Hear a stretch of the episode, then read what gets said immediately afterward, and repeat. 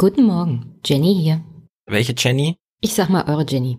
Heute hörte die erste zweistellige Folge des Politikbetreuungs-Einmischen-Podcasts und ich habe heute am Ende auch einen besonderen Gast und wir reden über Proports in der Politik.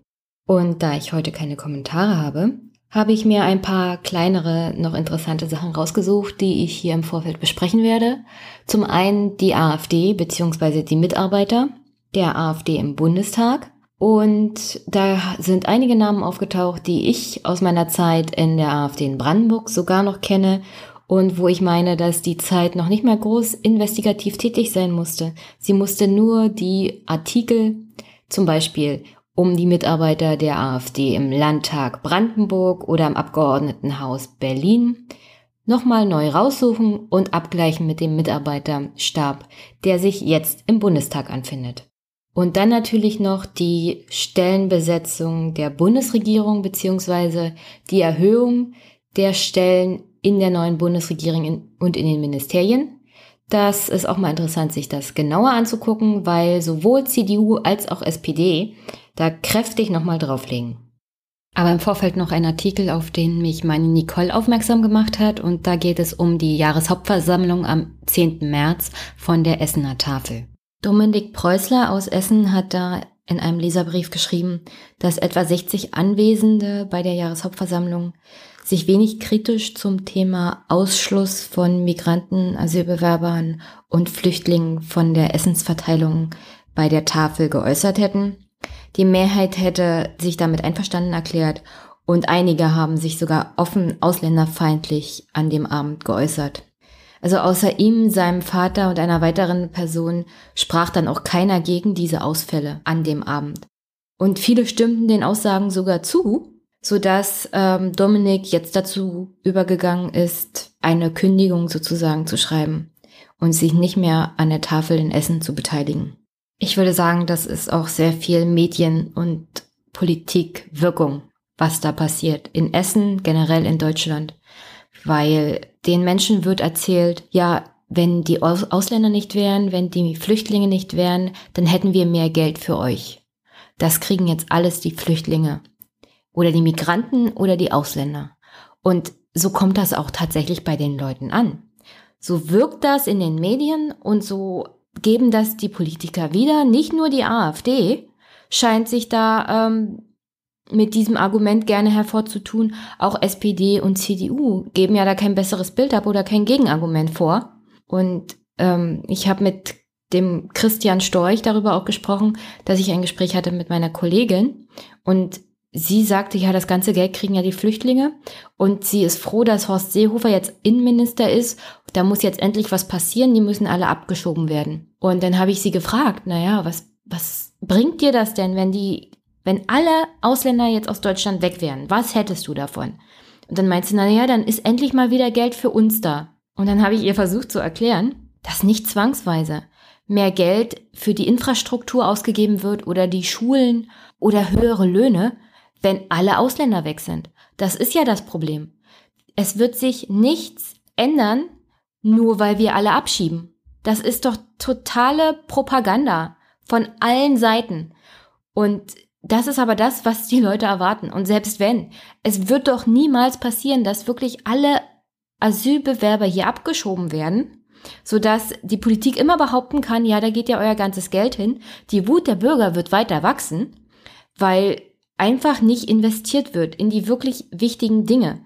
Und es wird auch nichts am Sozialstaat geändert. Aber man hat immer einen Sündenbock. Und so wird das hier die nächsten Jahre laufen.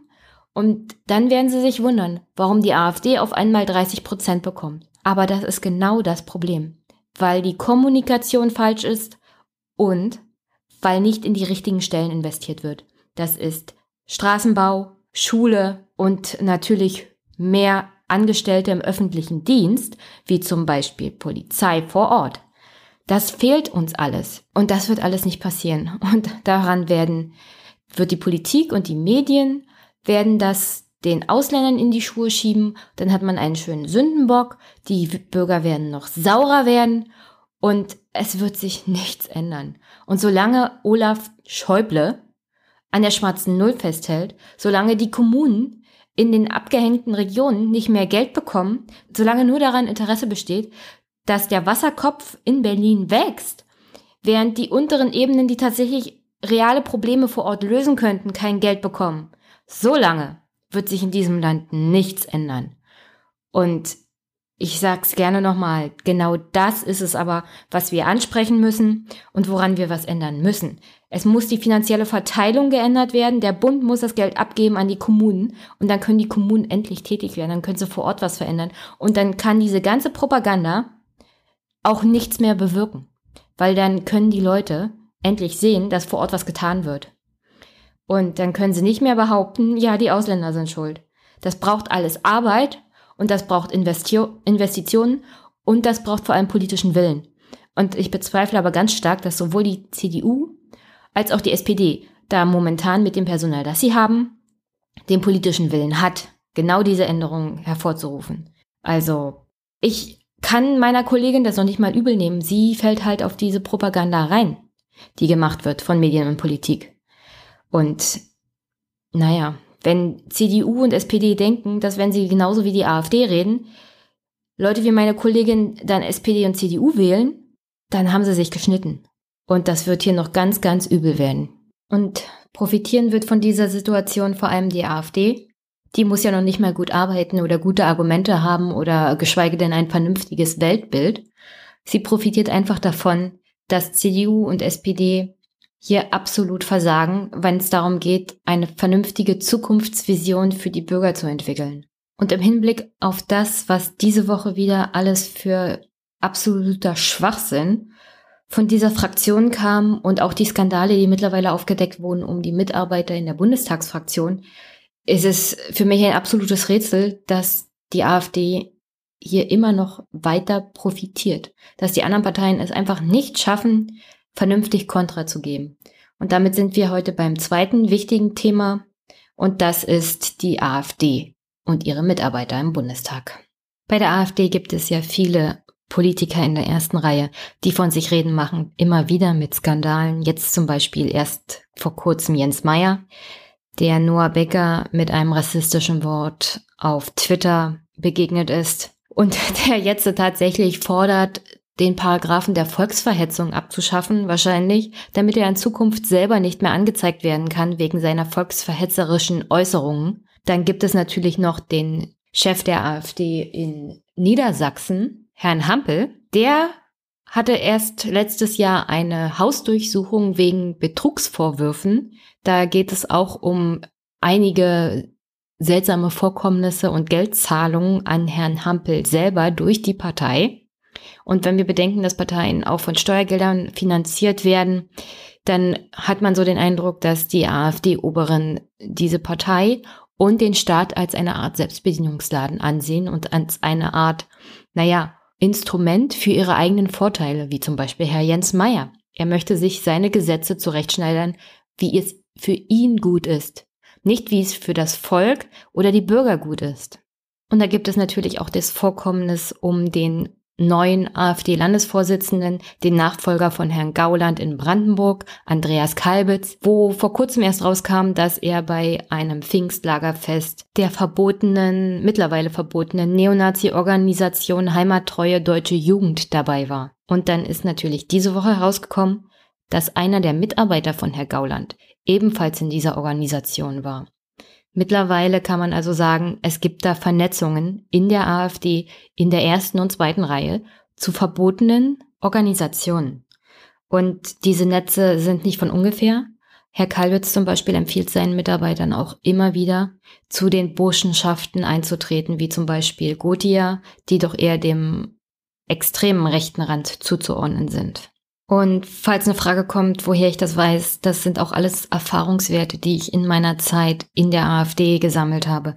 Und ich habe immer noch Kontakt zu Menschen, die mittlerweile auch aus der AfD ausgetreten sind, aber die das ähnlich miterlebt haben und sogar noch direkter dran waren und mir das auch bestätigt haben. Dass Herr Kalbitz zum Beispiel und auch andere in der AfD, die wirklich dem nationalen und extrem völkischen Gedankengut nahestehen, alles daran setzen, dass ihre Mitarbeiter und die Menschen um sie herum sich vernetzen über die Mitgliedschaft in den Burschenschaften oder anderen Vereinigungen, so dass sie eine schlagkräftige sozusagen Truppe auch im Bundestag bilden. Und das ist nichts anderes als das, was die NPD auch immer wollte. Was also die Mitarbeiter angeht, wird versucht, dass diese sich nicht nur untereinander vernetzen, sondern auch in bestimmten Organisationen sind. Zum Beispiel Herr Kalbitz hatte zwischenzeitlich einen Mitarbeiter, der früher mal sogar in der NPD war. Also es wundert einen dann schon nicht, wenn Informationen auftauchen über Mitarbeiter, die Kontakt zur identitären Bewegung haben, zu 1% oder anderen solchen Organisationen oder auch bei diesem seltsamen Institut von Herrn Kubitschek aktiv sind. Ein Beispiel, das in der Presse war, und zwar schon im Mai 2017, wie die Vernetzung genau funktioniert. Da gab es zum Beispiel eine Gartenparty im Burschenschaftshaus der Gotia in Berlin-Zehlendorf. Da waren einige AfD-Mitglieder des Abgeordnetenhauses dabei, aber auch Mitglieder der Jungen Alternativen, unter anderem der Landesvorsitzenden der AfD-Jugendorganisation. Und da taucht ein Name auf, der jetzt wieder als Mitarbeiter eines AfD-Bundestagsabgeordneten aktiv in Berlin dabei ist. Und zwar Jörg Sobolewski,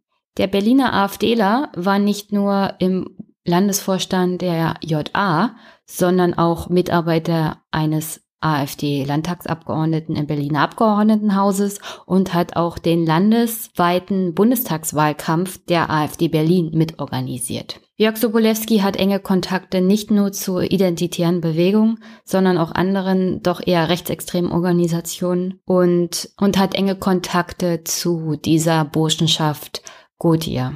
Herr Gauland hat ja, wie gesagt, jemanden beschäftigt, Herrn Felix W., der ebenfalls bei dieser heimattreue deutsche Jugend tätig war, bei der Herr Kalbitz ja bei einem Pfingstfest war. Herr Felix W ist mittlerweile nicht mehr in der Bundestagsfraktion tätig, ist nicht mehr für Herrn Gauland tätig, sondern ist mittlerweile im Land Sachsen-Anhalt, wo er versucht, im Landesamt für Verbraucherschutz eine Beamtenlaufbahn einzuschlagen.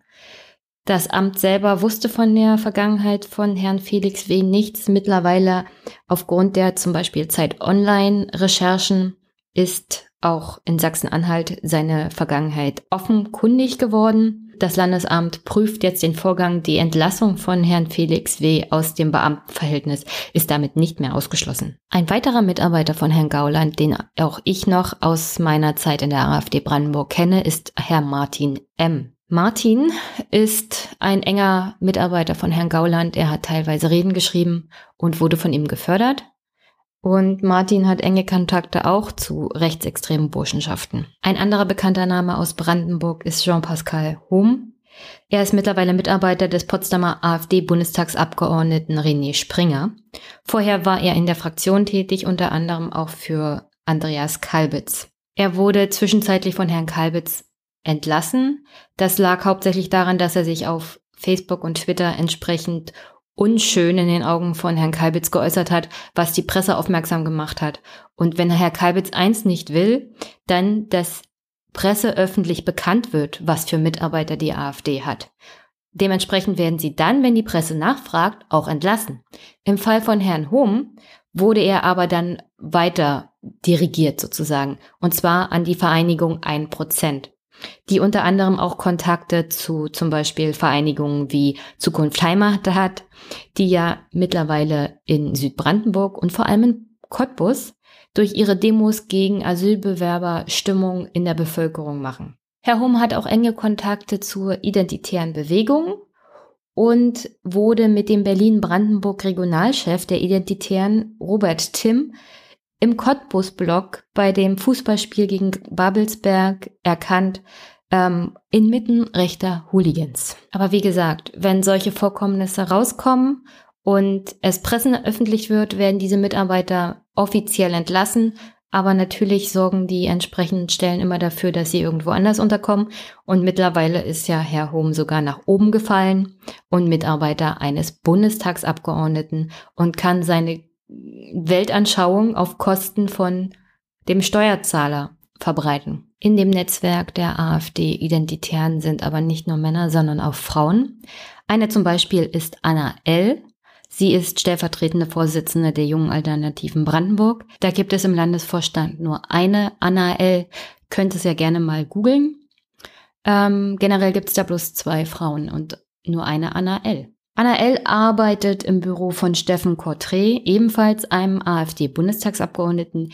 Der konnte seinen vorderen Listenplatz durch eine Rede auf dem Landesdelegierten-Tag dadurch gewinnen, dass er eine Banane hochgehalten hat. Um die Banane herum gab es natürlich noch eine entsprechende Rede, aber im Großen und Ganzen, es geht hauptsächlich in, in der AfD darum, dass du ein Showman bist und umso lauter du zum Beispiel brüllst, umso größer ist die Wahrscheinlichkeit, vor allem in den ostdeutschen Ländern, dass du auf einen vorderen Listenplatz kommst.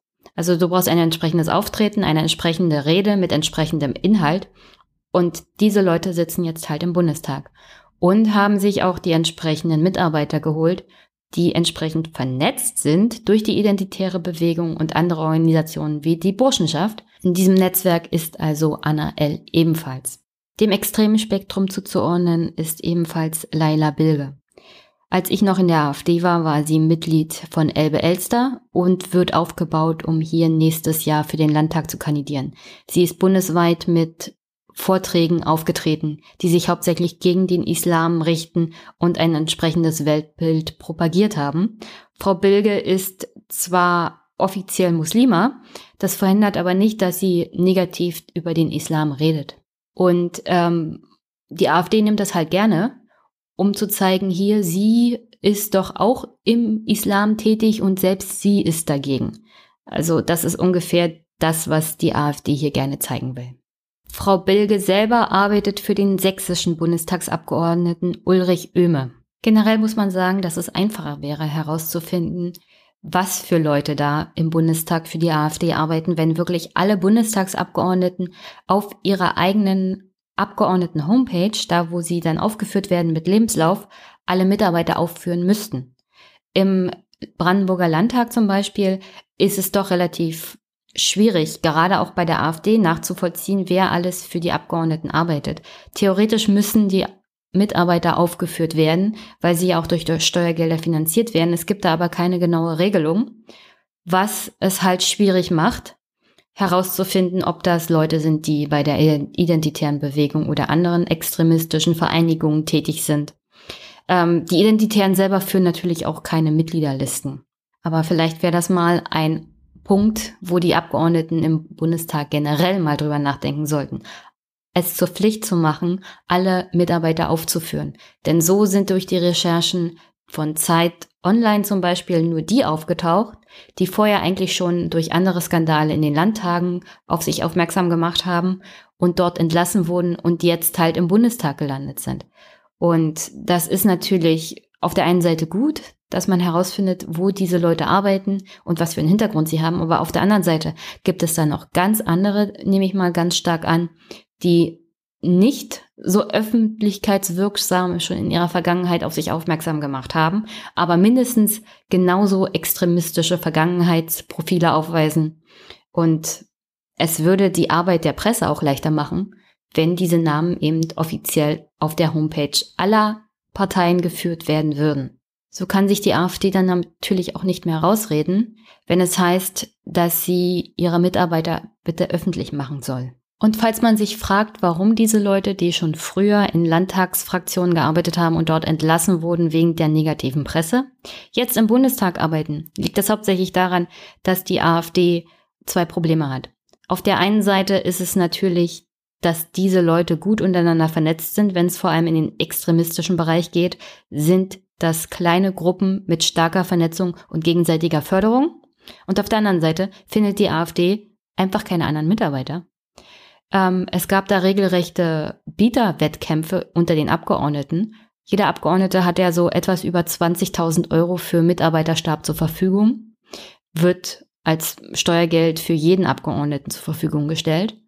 Aber bei der AfD war das so, da ist ein Mitarbeiter zu einem anderen Bundestagsabgeordneten gegangen, um so die Preise für ihn als Büroleiter hochzutreiben. Theoretisch sollst du davon als Abgeordneter aber mehrere Mitarbeiter beschäftigen. Und so hat es zur Auswirkung, dass zum Beispiel AfD-Abgeordnete teilweise nur ein, zwei Mitarbeiter haben, während andere in der CDU oder SPD davon ganze vier Mitarbeiter beschäftigen. Und gleichzeitig will natürlich keiner für die AfD arbeiten, was dazu führt, dass immer wieder die gleichen Leute auftauchen. Und teilweise sind das auch Personen, die aus den Fraktionen halt abgezogen wurden nach der Bundestagswahl, weil ähm, in den Landtagen der Verdienst bei weitem nicht so gut ist wie im Bundestag. Also sind die Leute komplett in die in den Bundestag gewechselt die einigermaßen schon Erfahrung hatten und sind dort halt jetzt geblieben.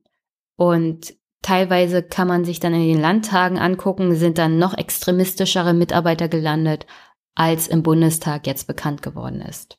Die Personaldecke der AfD ist halt extrem dünn und das sorgt dafür, dass sehr viele extremistische Organisationen ihre Leute in den Landtagsfraktionen, bei den Abgeordneten und auch im Bundestag und bei den Abgeordneten dort unterbringen können. Ich finde, der ganze Vorgang um das Aufdecken der Tätigkeit der Mitarbeiter des Bundestages sollte noch viel öffentlichkeitswirksamer sein und auch die Tätigkeit der AfD-Fraktion im Bundestag, ihre Gesetzesentwürfe, ihre Anfragen und alle ihre Anträge sollten viel öffentlichkeitswirksamer nach vorne gebracht werden, damit man den Menschen, die sie gewählt haben, zeigen kann, dass das keine Partei ist, die für ihre Interessen steht, sondern dass das eine Partei ist, die zutiefst menschenverachtend ist und zwar gegenüber so gut wie jedem Menschen. Und dass das eine Partei ist, die Deutschland und die unsere Heimat und einfach alle hier nur in eine große Katastrophe führen würde. Und ich denke mal, mit dieser Argumentation kann man auch die Leute zurückgewinnen, die die AfD gewählt haben. Aber um schlagkräftig gegen die AfD vorgehen zu können, und zwar im Bereich politischer Argumentation, braucht es auch eine neue Politik und nicht nur inhaltlich, sondern auch neue Köpfe. Und da ist die aktuelle Bundesregierung, der aktuelle Bundestag kein gutes Vorbild. Denn im aktuellen Bundestag gibt es die meisten Abgeordneten seit Bestehen der Bundesrepublik. Und auch der Personalbedarf der neuen GroKo scheint riesig zu sein. Die neue parlamentarische Staatssekretärin im Finanzministerium, Frau Bettina Hagedorn von der SPD, schreibt zum Beispiel an den AfD-Vorsitzenden des Haushaltsausschusses, dass die veränderten Arbeitsstrukturen in der neuen Bundesregierung und die zusätzlichen inhaltlichen Schwerpunkte aus dem Koalitionsvertrag es ergeben würden, dass man die neuen Stellen braucht, die jetzt kommen in den Ministerien, weil das mit den bisherigen Stellen beziehungsweise dem bisherigen Personal nicht wirklich zu stemmen sei, was die Bundesregierung sich vorgenommen hat, laut dem Koalitionsvertrag. Aber ich habe ja die Koalitionsverträge schon verglichen und andere haben sie auch schon analysiert. Da steht ja nichts Handfestes drinne was man wirklich als Grundlage nehmen könnte, um zu sagen, wir brauchen jetzt unbedingt mehr als 200 neue Beamte. Und das will ja die neue Bundesregierung. Sie wollen 200, über 200 neue Beamte in den Bundesministerien anstellen. Genau genommen schafft die neue Bundesregierung insgesamt 209 neue Stellen. 98 im Inneren, also für Herrn Heimat Horst, gleich gefolgt vom Finanzministerium mit 41 neuen Stellen. Das Kanzleramt will ganze 39 neue Stellen, unter anderem im Bereich Digitalpolitik und IT-Steuerung. Das Arbeits- und Sozialministerium braucht nur 19 neue Stellen. Das Entwicklungsministerium ist ja wirklich schon sehr sparsam mit drei neuen Stellen. Das Verkehrsministerium braucht bloß zwei. Und das Umweltministerium will bloß eine neue Leitungsstelle schaffen.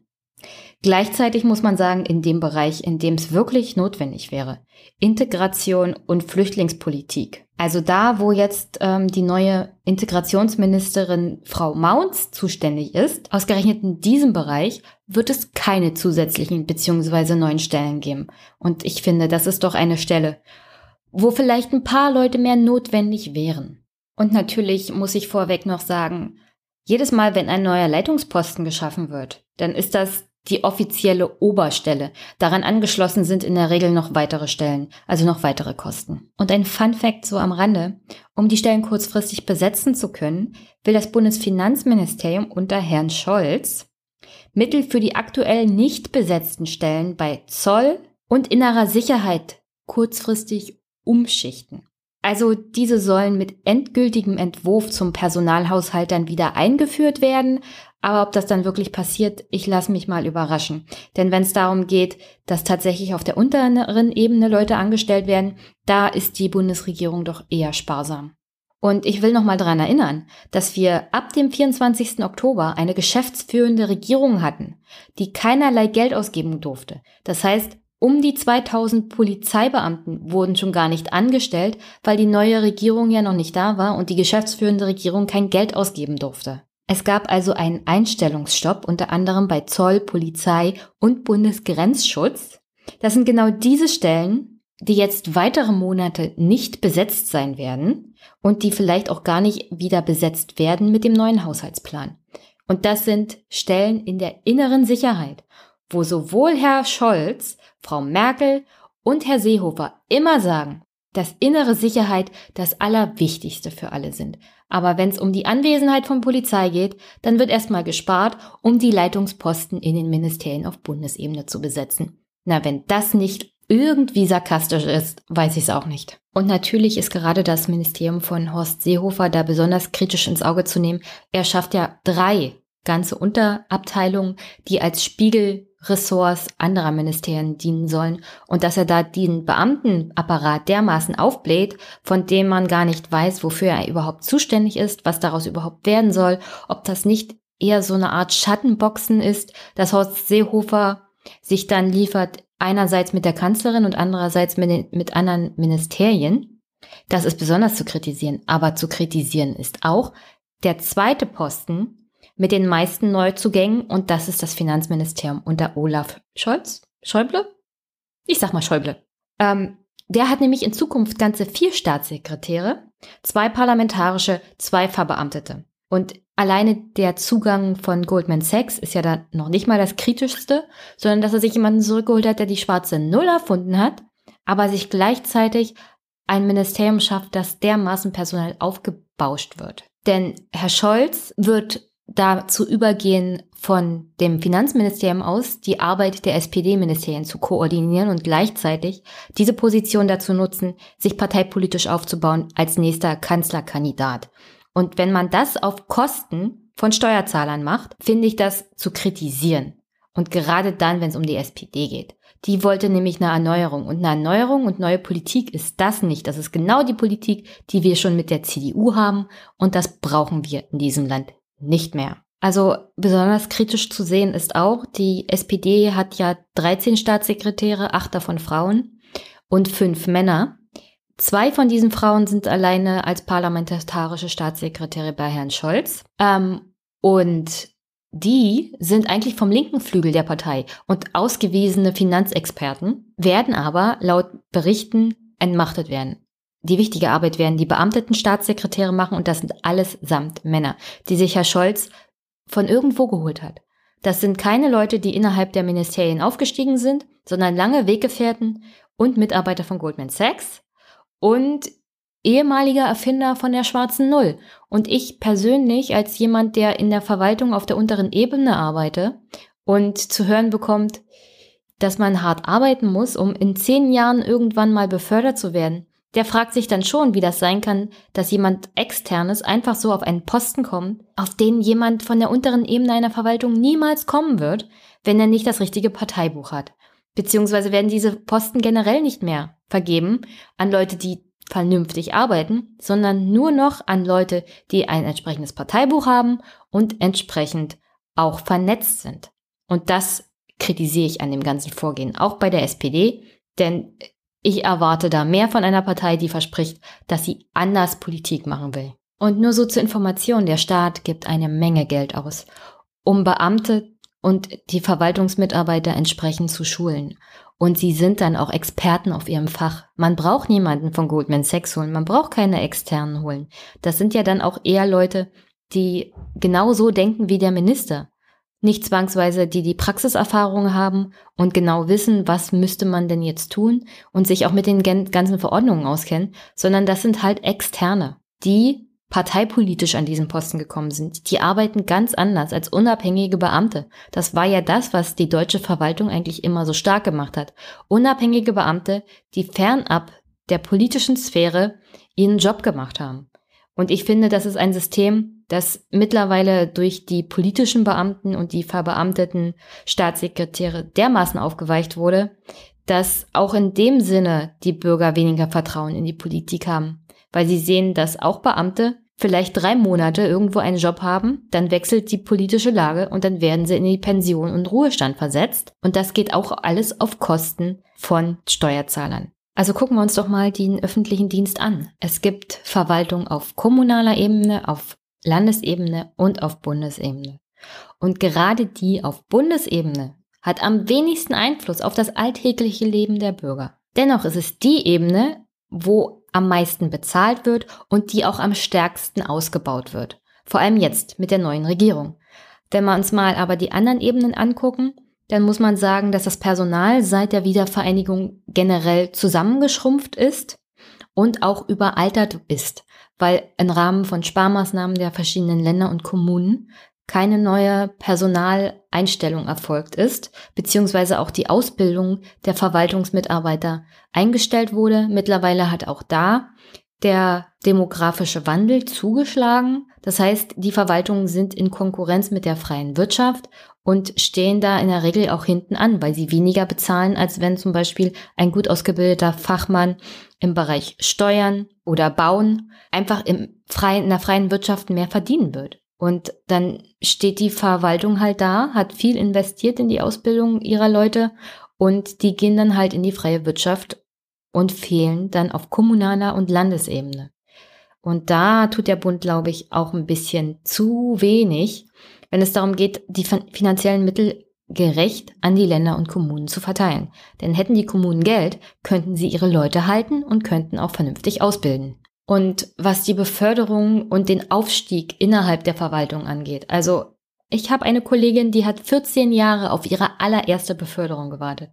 Und vielleicht ist das Jammern auf hohem Niveau in der freien Wirtschaft, wird man vielleicht nie befördert, aber 14 Jahre ist eine verdammt lange Zeit.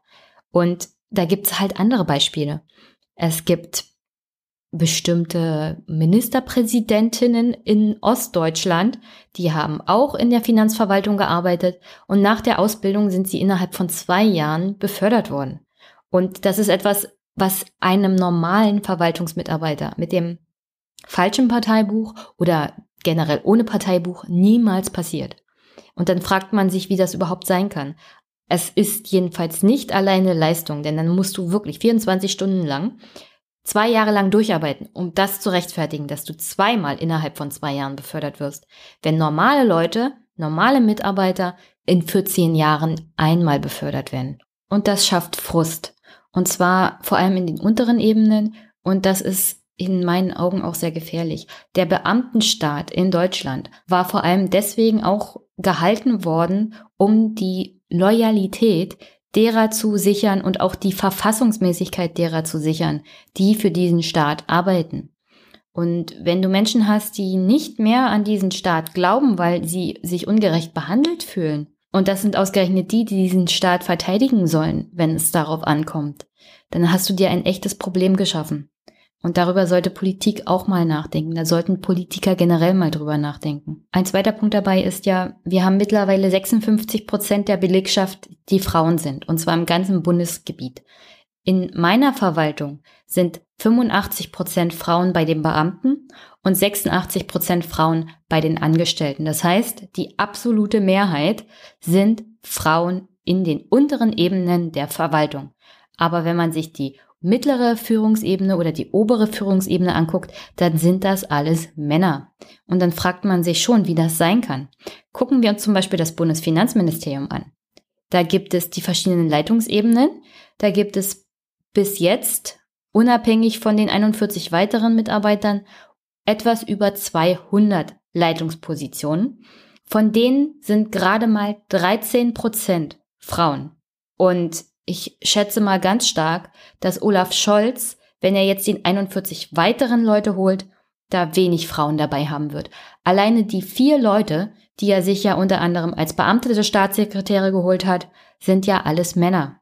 Und dann brauche ich nicht acht Staatssekretärinnen als parlamentarische Staatssekretärinnen, ähm, um damit mir die SPD vor Augen führen kann, dass sie hier die Quote hält und dass sie hier ja Politik für Frauen macht. Das ist dann nämlich nur Augenwischerei, denn die Leute, die tatsächlich was zu sagen und zu entscheiden haben, sind immer noch Männer. Und wir haben eine Überzahl an Frauen in der öffentlichen Verwaltung, aber immer noch eine Unterzahl an Frauen in den Führungspositionen. Und die neue Bundesregierung wird da nichts machen, um die neuen Posten überwiegend mit Frauen zu besetzen, weil sie ja auch an ihre internen parteipolitischen, naja, Netzwerke gebunden sind. Und da sind die Männer besser vernetzt als die Frauen und deswegen werden auch in Zukunft weniger Frauen in den Beamtenstatus nach oben rutschen. Und das muss ich sagen, das sehe ich besonders kritisch, weil das ein Bereich ist, der mich persönlich auch betrifft als Mitarbeiter der öffentlichen Verwaltung. Und ich kann nicht verstehen, dass man dermaßen agiert. Weder als Minister noch als Parteivorsitzender noch als sonst wer. Weil das ist im 21. Jahrhundert und unter der Leistungsvorgabe, die auch Frauen mittlerweile erfüllen, einfach nicht mehr nachvollziehbar. Da fallen wir einfach immer noch hinten runter und das ist einfach nur noch unfair. Und da möchte ich an dieser Stelle auch nochmal den Koalitionsvertrag ähm, zitieren, denn da steht ja drinne, dafür sorgen will, mehr Gleichberechtigung durchzusetzen. Sie wollen die Teilhabe von Frauen und Männern in Leitungsfunktionen im öffentlichen Dienst bis 2025. Vor allem, sie wollen. Das ist war wieder so eine Vorgabe, die sie vielleicht erfüllen, aber dann auch erst im übernächsten Mal, wenn die Bundestagswahl ansteht. Und daher, wie gesagt, es ist überhaupt nicht nachvollziehbar mittlerweile, warum so wenig Frauen in den Leitungspositionen sind, wenn die Mehrheit der Frauen überhaupt im öffentlichen Dienst arbeitet, dann ist es ja eigentlich schon eine umgedrehte Quote. Es ist eine Männerquote. Die Männer stellen hier die Leistungspositionen und nicht die Frauen. Und das, also, dass man da bis 2025 noch warten will, ist mir schleierhaft. Aber wie gesagt, das ist halt zu kritisieren an generell der großen Koalition die Masse an zusätzlichen Posten, die überhaupt nicht nötig wäre, weil das Know-how eigentlich da ist. Das ist einfach nur die Tatsache, dass Herr Scholz sich seine Weggefährten da geholt hat. Die müssen versorgt werden, auch, denke ich mal, ganz stark. Die bringt er in Position für den nächsten Bundestagswahlkampf. Aber das ist alles auf Kosten der Steuerzahler. Und dieses Geld könnten wir in den Kommunen viel besser verwenden, als die Wahlkampfplanung für Herrn Scholz für 2021 zu organisieren. Und dann noch die Tatsache, dass eben die Gleichberechtigung bzw. eine faire Behandlung der Frauen hier komplett runterfällt. Und da fühle ich mich auch ein bisschen verarscht von der SPD, weil wie gesagt, man kann ja viel erzählen, man kann mir ja viele Quotenfrauen vor die Nase halten und sagen, ja, wir stellen doch hier mehrheitlich die Staatssekretärinnen, aber das bringt mir gar nichts wenn die wirklichen Entscheidungskompetenzen weiterhin bei den Männern liegen. Und wie gesagt, die Ausbildung der Frauen in der öffentlichen Verwaltung, im öffentlichen Dienst, ist genauso gut wie bei den Männern, aber dennoch haben sie weniger Leistungspositionen inne. Und da habe ich keine Lust, noch bis 2025 zu warten, bis da endlich mal das Problem angegangen wird. Und ja, vor allem Herr Scholz hat hier jetzt gerade einen auf den Deckel gekriegt, aber natürlich äh, kritisiere ich das genauso wie bei Herrn Seehofer. Es kann ja auch nicht sein, dass der 98 neue Stellen schafft, von denen werden auch wesentlich weniger mit Frauen besetzt werden. Ich möchte gerne mal die Zahlen fürs Innenministerium wissen, wie viele Posten da mit Frauen besetzt sind. Ich schätze mal ganz stark über die 13 Prozent kommt es da auch nicht. Und Herr Seehofer schafft sich ganze 98 neue Stellen, von denen wirklich keiner weiß, was denn mit diesen Leuten passiert, wenn Herr Seehofer dann erstmal weg ist. Weil du kannst ja Beamte nicht entlassen, höchstens umsetzen. Und dann bleiben sie aber mit der Bezahlung auf dem gleichen Niveau wie vorher. Das heißt, die Bezahlung und der Posten müssen dann auch noch zusammenpassen. Also, aber wie gesagt, von der CDU erwarte ich ja mittlerweile schon gar nichts anderes mehr. Die SPD tut aber wenigstens so, als würde sie es besser machen wollen, agiert aber dann ganz anders. Und das fällt halt auseinander. Wenn sie mich nicht permanent so belügen würde, und so kommt es halt rüber, als Lüge und als Augenwischerei, wenn sie es anders kommunizieren würde und wenigstens ehrlich wäre, dann hätte ich wenigstens noch ein bisschen Verständnis dafür. Aber selbst das geht mir mittlerweile abhanden. Und die Große Koalition macht hier auf Kosten der Kommunen und der Länder eine Haushaltspolitik, die uns alle betrifft. Und das kann nicht sein. Der Haushalt wird demnächst aufgestellt. Herr Scholz will an der schwarzen Null festhalten, aber seinen eigenen Personalstab hat er ausgebaut. Und das passt hinten und vorne nicht zusammen. Und da will ich gar nicht noch tiefer ins Detail gehen, wofür wir eigentlich alles Geld brauchten. In der Bildung, für das Personal, an Lehrerschaft, generell in der Verwaltung mal ein bisschen mehr aufstocken, Polizei vor Ort, die Infrastruktur, bessere nahe Verkehrsmittelanbindungen, also ein paar Busse, die auch mal aufs Dorf waren oder die Ausstattung von Krankenhäusern, die man auch noch mit einem Krankenwagen erreichen kann. Also, wie gesagt, das ist das, was uns an der schwarzen Null allen schadet. Aber gleichzeitig auf Bundesebene werden die Ministerien aufgebauscht. Und nur das Argument zu sagen, na, das haben doch alle schon vorher so gemacht, damit muss einfach Schluss sein.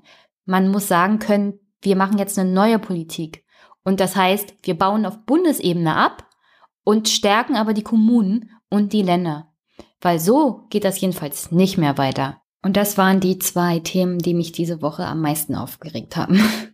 Und ich denke mal, gerade dann, wenn Politik einen aufregt, sollte man auch drüber sprechen. So, und dann zum Abschluss. Also ich habe ein längeres Gespräch mit Christian Storch geführt. Der hat einen Blog Storchennest. Das werde ich hier in den Shownotes auch verlinken. Das war sehr interessant. Wir haben über Politik allgemein, Politik in Sachsen und Brandenburg gesprochen, aber auch über Proports in der Politik. Ähm, und da haben wir über die Besetzung der Bundesministerien geredet, das der Bundesregierung generell, aber auch über die Besetzung des neuen bayerischen Kabinetts. Es war sehr, sehr interessant und ich hoffe, Christian demnächst mal wieder als Gesprächspartner zu bekommen.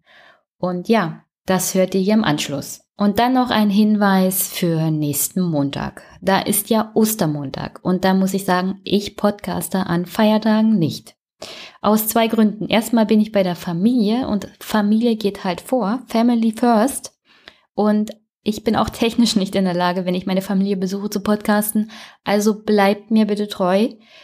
Nach Ostermontag bin ich dann wieder zu hören. Und seid so lieb, folgt mir auf Twitter, unterstützt den Podcast. So kann ich den auch weiter betreiben.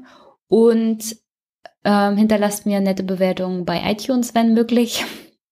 Und sonst wünsche ich euch eine schöne Woche und habt viel Spaß bei dem Gespräch, das ich mit Christian hatte. Ich hatte es jedenfalls. Schöne Woche, schöne Ostern und bis dann. Ich fange an. Ja. Hi Christian. Hi Jenny. Willst du dich kurz vorstellen? Ja, gerne. Also, ich bin Christian, ich bin 29 Jahre alt, äh, lebe und arbeite jetzt seit zwei Jahren in Berlin als Public Affairs Consultant. Vorher habe ich sieben Jahre lang in Dresden gelebt, studiert und gearbeitet. Da habe ich äh, bei den Grünen gearbeitet, im Sächsischen Landtag im Bereich Verkehr, dann im Landesvorstand. Und ja, jetzt bin ich in Berlin und habe auch einen eigenen Blog Storchennest heißt der, ist eine kleine Anspielung auf meinen Nachnamen Storch, weil äh, ich äh, einerseits gemerkt habe, dass ich Beatrix von Storch, meiner Namenskollegin, nicht das Feld überlassen will und ein bisschen versuchen möchte, den Namen Storch wieder positiv zu besetzen. Und andererseits ähm, ich es immer schätze, wenn man über die Themen sich auch streiten kann. Und äh, ich habe meinen Blog so ein bisschen als eine Art der Streitkultur aufgebaut und poste da zu verschiedenen Themen über äh, Energiepolitik, Verkehrspolitik, aber auch solchen Haltungsfragen wie, äh, wie geht man eigentlich mit der AfD um, wie äh, wehrt man deren kommunikative Angriffe ab und freue mich da immer, wenn Leute etwas drauf posten oder dann auch in den anderen Kanälen mit mir drüber streiten. Ja, ich habe den letzten Post gesehen zum Thema Haltung AfD. Da hatten sie ja Gauland, glaube ich, als Darth Vader dargestellt. Ja, genau, die heute Show hat das schön gemacht, ja. Nee, aber den Blog finde ich ganz cool. Also ich weiß auch nicht, wie die Parteien genau mit der AfD so richtig umgehen sollen. Bis jetzt sieht mir das nicht so aus, als ob das funktioniert. Der, die Art und Weise, die die CSU gefunden hat, ist ja eher so, das sind unsere Originalthemen, deswegen besetzen wir die wieder.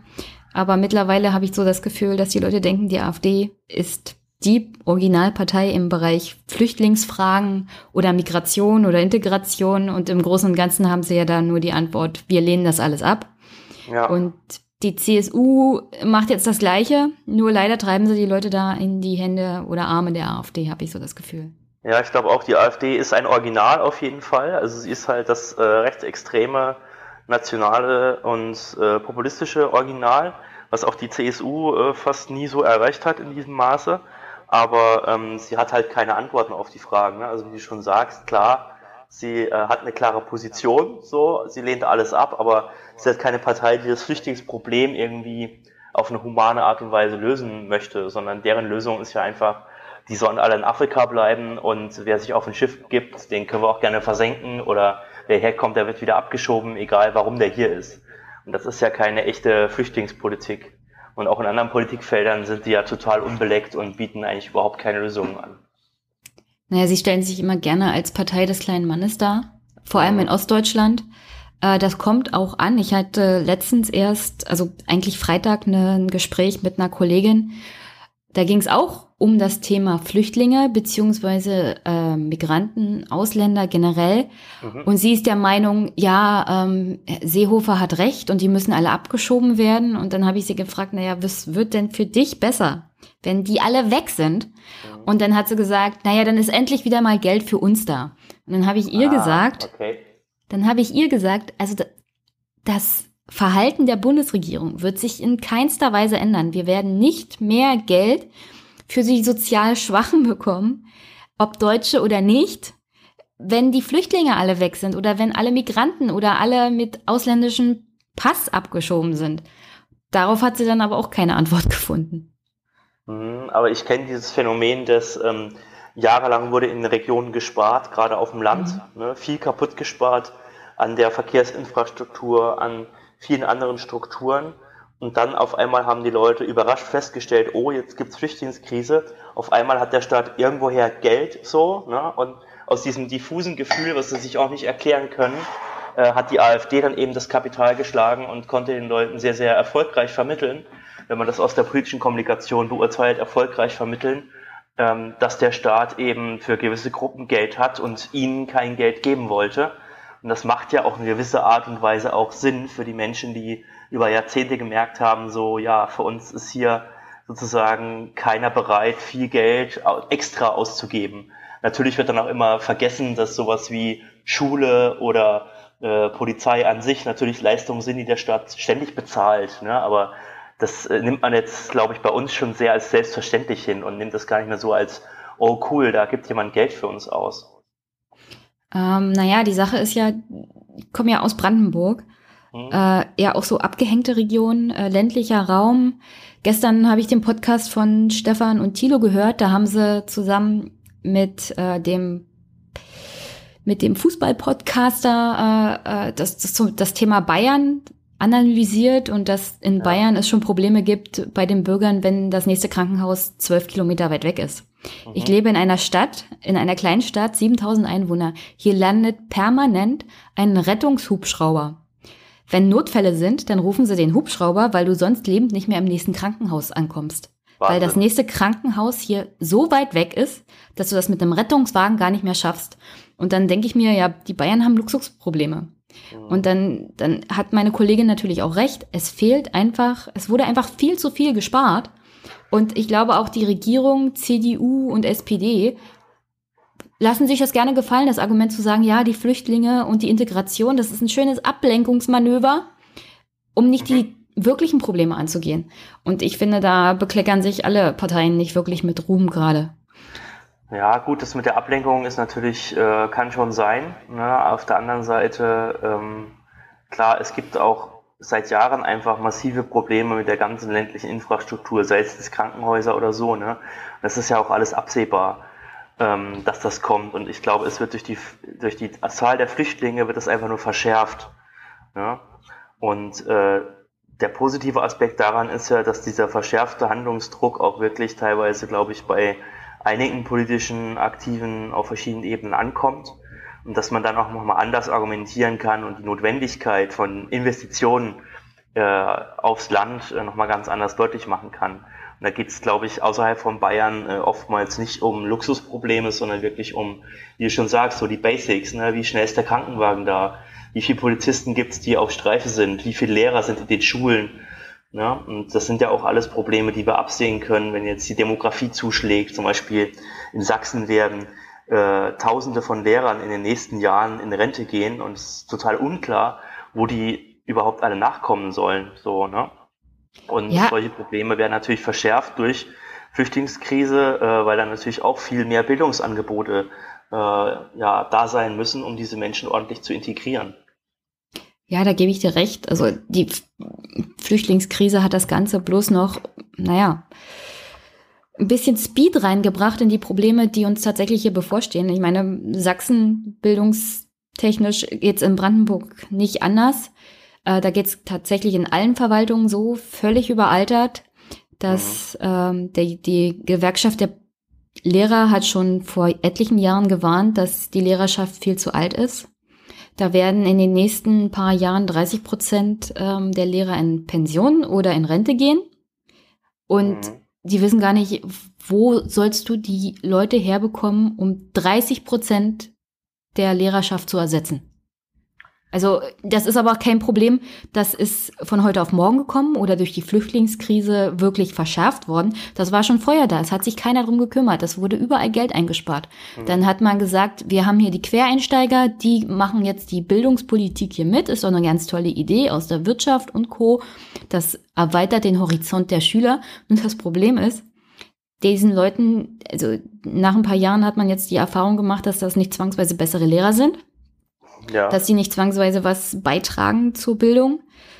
Und jetzt haben sie immer noch das Problem, dass halt die Leute fehlen. Mhm. Und ich, ich habe wenig Hoffnung mit der neuen Bundesregierung, dass das besser wird. Ich meine, wenn man sich die Ausgaben aus dem Koalitionsvertrag mal anguckt, was so geplant ist, ist ja nicht wirklich mehr Ausgabe geplant. Es ist nur das geplant, was so und so schon angedacht war. Okay, also da will ich dir zum Teil widersprechen. Ich glaube, die Bundesregierung kann ja schon ähm, die Länder dabei unterstützen, bessere Bildung äh, herzustellen. Und das will sie jetzt auch tun. Sie will ja das Kooperationsverbot ähm, zum Teil auflösen, aufweichen, sodass sie Länder im Bereich Digitalisierung der Bildung unterstützen kann. Aber ich glaube, das ist ein falscher Schwerpunkt, den man da setzt. Es sollte, glaube ich, vielmehr darum gehen, die Basics äh, des Bildungssystems, und das heißt nämlich Lehrer in den Schulen, ähm, an den Start zu bringen und nicht überall Whiteboards hinzustellen und Tablets, und ich habe auch keine Lust, so viele Bilder zu sehen, wo Dorothea Bär dann irgendwelche Schleifen durchschneidet und der Schule X im Land Y ein schönes großes Whiteboard gibt. Sondern ich fände es viel besser, wenn die Milliarden, die jetzt da sind, im Bereich Bildung auch von der Bundesregierung dafür genutzt werden, die Landesregierung dabei zu unterstützen, wirklich mehr Lehrkräfte einzustellen. Und man sieht ja in Berlin, was so eine kleine Lösung sein kann. Eine kleine, aber auch sehr, sehr teure ist dann nämlich, wenn man Referendare, die frisch von der Uni kommen, mit 4.800 Euro Bruttomonatsgehalt einstellt, was denen natürlich zu gönnen ist, ist schön für die, aber für den Staat einfach sauteuer, eine sehr, sehr teure Lösung, um überhaupt genügend Lehrkräfte zu haben, äh, ausgebildete Lehrkräfte zu haben, aus anderen Bundesländern sie abzuziehen, ähm, um das irgendwie hinzukriegen. Und ich glaube, Sachsen wie auch Brandenburg zum Beispiel werden da in den nächsten Jahren äh, massiv investieren müssen, und dabei kann die Bundesregierung meiner Ansicht nach auch gerne helfen. Aber ich glaube, es braucht äh, erst Lehrer sozusagen, Teacher first und Digitalisierung second. Ja, also da gebe ich dir recht. Äh, nur das Problem ist, das Geld wird halt nicht in die Lehrer fließen, sondern in die Digitalisierung. Und da sind wir auch noch bei einem zweiten Punkt. Ich meine, was bringen dir diese Whiteboards in einer Schule, dessen Heizung nicht funktioniert oder dessen Dach undicht ist oder wo die Farbe von den Absolut. Wänden blättert. Und das haben wir sehr, sehr viel, auch in Brandenburg, gerade im ländlichen Raum. Da sind die, äh, da sind die Eltern selber unterwegs und streichen die Schule und fragen sich, ob die 65-jährige Lehrerin ihrer Kinder nächstes Jahr noch da ist oder nicht. Und mhm.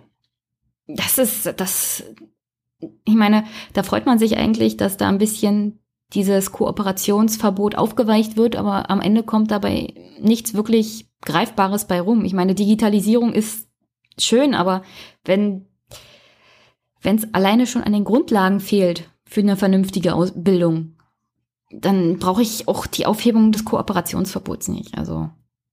Mhm. Obwohl es, glaube ich, schon ein schönes Einfalltor ist am Ende des Tages für die Next Steps. Natürlich. Wenn man das jetzt einmal schön aufgeweicht hat, dann kann man eben auch in der nächsten Stufe reingehen und sagen, okay, ihr macht das jetzt, also stellt euch nicht so an, was ja jahrelang ein Argument war, nein, wir dürfen nicht und die Länder sind dagegen und so. Da kann man jetzt reingehen und vielleicht in der nächsten Phase wirklich mal die Länder bei äh, effektiver Bildung unterstützen. Hoffen wir mal. Ja, hoffen wir Vielleicht, mal. vielleicht wird's ja, vielleicht wird's ja. Ja, liegt ja auch an uns, also an allen, die Politik mitmachen, ähm, die Einfluss auf Politik nehmen. Ja, ich eher weniger, du wahrscheinlich mehr.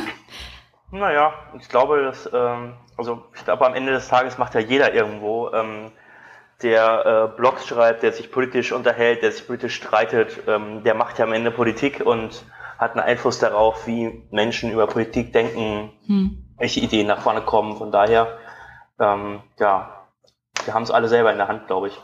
Also habe ich das noch mit dem Podcast noch gar nicht gesehen. ja, ich glaube auch, dein Podcast hat einen sehr äh, politischen Aspekt am Ende des Tages. Du weißt ja nicht, wer den alles hört. Vielleicht ähm, kannst du mal eine richtig coole Idee auch Richtung Bildungspolitik mit dem Podcast adressieren. Oder vielleicht können wir das machen. Na, da wäre eigentlich der richtige Ansprechpartner Herr Scholz. Herr Scholz? Und nicht, und nicht Frau Kalitschek. Ähm, jetzt bin ich gerade mit Herrn Scholz total überfragt. Du Finanzminister? Olaf, Olaf Scholz, der Finanzminister, der wäre ja der richtige Ansprechpartner, was auch die Neuordnung zum Beispiel von Bund, Länder oder Kommunen äh, Finanzordnung angeht. Frau Kalitschek ist ja im Großen und Ganzen da auch eher, naja. Also ich würde sagen, Olaf Scholz als Finanzminister ist hier der richtige Ansprechpartner und nicht Frau Kalitschek. Frau Kalitschek hält eher so Reden zum Anspornen. Mhm. Und Herr Scholz ist derjenige, der die Bund, Länder und auch die kommunalen Finanzebenen im Blick hat und neu ordnen könnte in ja. Kooperation mit der neuen, Bund, äh, mit der mit der großen Koalition, die wir jetzt haben. Das wäre vielleicht mal der richtige Ansatz. Das könnte sein. Vielleicht sollten wir ihn mal einladen ähm, zu einem gemeinsamen Podcast. Aber ich glaube in der Tat, äh, Frau Kalitschek wird nicht diejenige sein, die da äh, große Reformen nach vorne treibt und äh, es schafft, äh, wirklich Akzente zu setzen. Hm.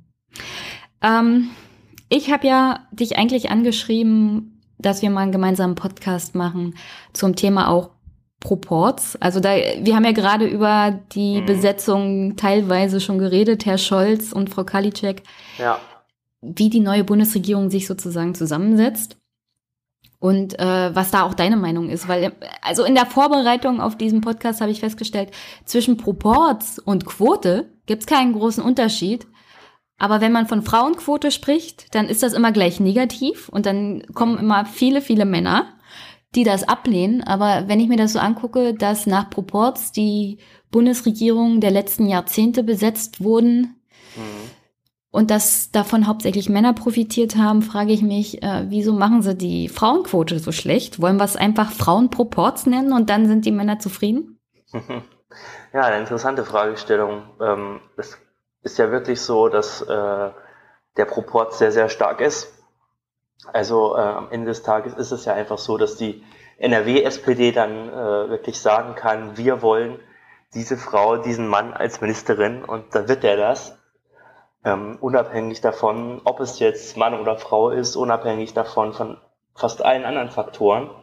Also ich will wetten, dass wenn die NRW-SPD eine, äh, ja, jetzt komme ich auch wieder vielleicht mit einem blöden Beispiel, aber ähm, eine 18-jährige Abiturienten aufgestellt hätte, dann wäre der jetzt Kanzler.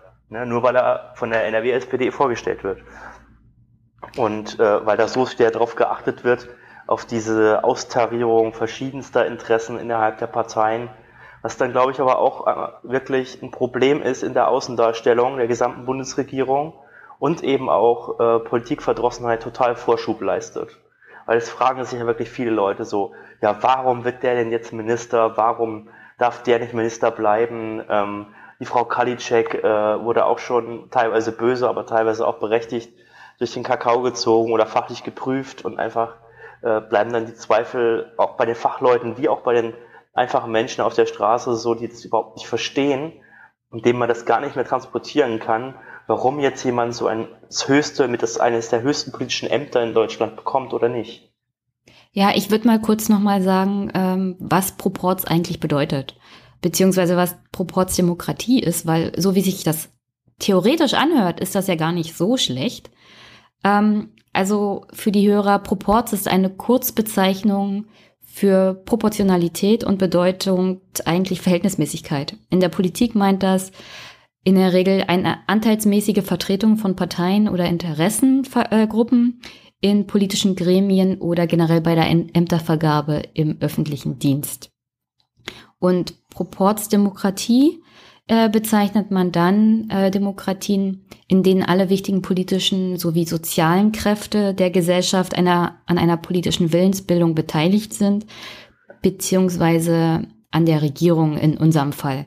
Und ich finde, an sich wäre das ja gar keine schlechte Idee, wenn zum Beispiel gesellschaftliche Gruppen wie alleinerziehende Mütter in ihrer relativen Stärke in der Bundesregierung vertreten wären. Das heißt, eine Ministerin, die alleinerziehend ist, wäre schon mal nicht schlecht. Aber Frau Nahles ist ja als Ministerin zum Beispiel ausgefallen. Aber da möchte ich mal einhaken. Ähm, da stellt sich mir immer die Frage, warum ist das wirklich wünschenswert? Also im normativen Sinne. Stellen wir uns mal vor, ähm, wir würden die Bundesregierung exakt so abbilden wollen wie die Gesellschaft, dann wären eben knapp die Hälfte Männer und Frauen, okay. Aber wenn wir das weiterdrehen, müssten dann eben, wie du schon angeschnitten hast, jetzt brauchen wir eine Alleinerziehende. Jetzt brauchen wir einen Handwerker zum Beispiel. Jetzt brauchen wir einen, äh, der von der AfD kommt und Ausländer hasst, ne? weil das bildet ja auch die Gesellschaft ab. Ich mache jetzt mal bewusst abstruse Beispiele. Und dann ist die Frage, die ich mir immer stelle, warum ist, bildet das dann automatisch eine bessere Politik ab? Ich glaube nämlich, das ist so ein subtiles Versprechen, was da immer mitschwingt. Der Bundestag und auch die Bundesregierung müsse ja nur ziemlich nah an die Realität äh, der Bevölkerungsabbildung herankommen, also wirklich sehr, sehr genau repräsentativ sein und dann würde irgendwie bessere Politik rauskommen. Und das unterstellt ja auch den Leuten, die das jetzt sind, dass sie überhaupt keine Politik machen können, für andere Gruppen außer sich selbst sozusagen. Also warum kann Frau von der Leyen ähm, jetzt keine gute Politik machen im Verteidigungsressort, ähm, weil sie keine, ähm, weil sie nicht bei der Bundeswehr gedient hat, wie ihr oft vorgeworfen wurde? Glaube ich nicht. Ja, es gibt auch Menschen, die können sehr, sehr weit entfernt sein von den eigentlichen politischen äh, Zielgruppen, die sie am Ende des Tages haben. Oder Frau Klöckner, äh, ich weiß nicht, wann die jetzt das letzte Mal selber auf dem Traktor gesessen hat und selber den Acker umgegraben hat. Aber vielleicht ist sie trotzdem eine gute Landwirtschaftsministerin. Ich bin mir da immer unsicher, ob da so ein Heilsversprechen mitschwingt. Wir müssen nur wirklich komplett Proports machen und dann wird die Politik eine ganz andere. Ich glaube das persönlich nicht. Na, ich glaube es ja auch nicht. Es ist aber mal ein anderer Gedanke. Und an sich ist die Grundidee ja nicht schlecht. Und Frau Klöckner, muss man ja zu ihrer Ehrenrettung sagen, war ja wenigstens schon mal Staatssekretärin im Landwirtschaftsministerium. Also, und dann kommt sie auch aus einer Familie, die landwirtschaftlich tätig ist. Mhm. Ähm, an, in dem Sinne, äh, abgesehen von ihrer, ihrem familiären Hintergrund, kann ich sagen, dass sie wenigstens schon mal Erfahrung im Landwirtschaftsministerium gesammelt hat, weil sie da tatsächlich schon als Staatssekretärin tätig war.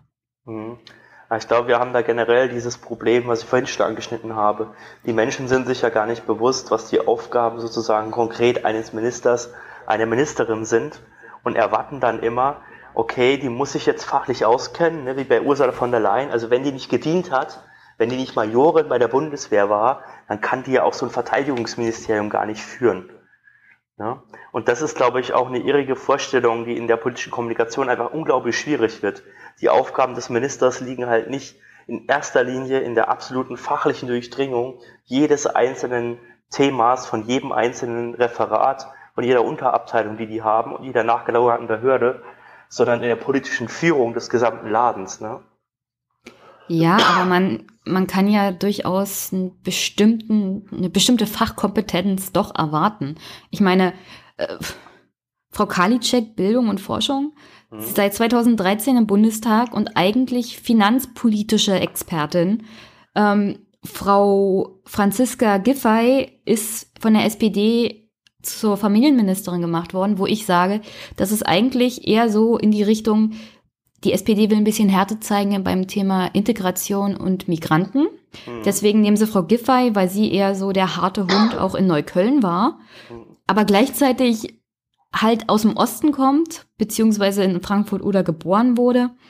Ähm, und dann schlagen, schlägt die SPD da zwei Fliegen mit einer Klappe. Frau, Osten äh, und. Kirsche obendrauf, sogar harter Hund gegen Migranten. Super. Und als Staatssekretär nimmt sie sich jemanden, der nun überhaupt keine Erfahrung mit dem Thema hat, und zwar Stefan Zierke. Mhm. Der ist Tur Tourismusexperte. Was hat der im Familienministerium zu suchen?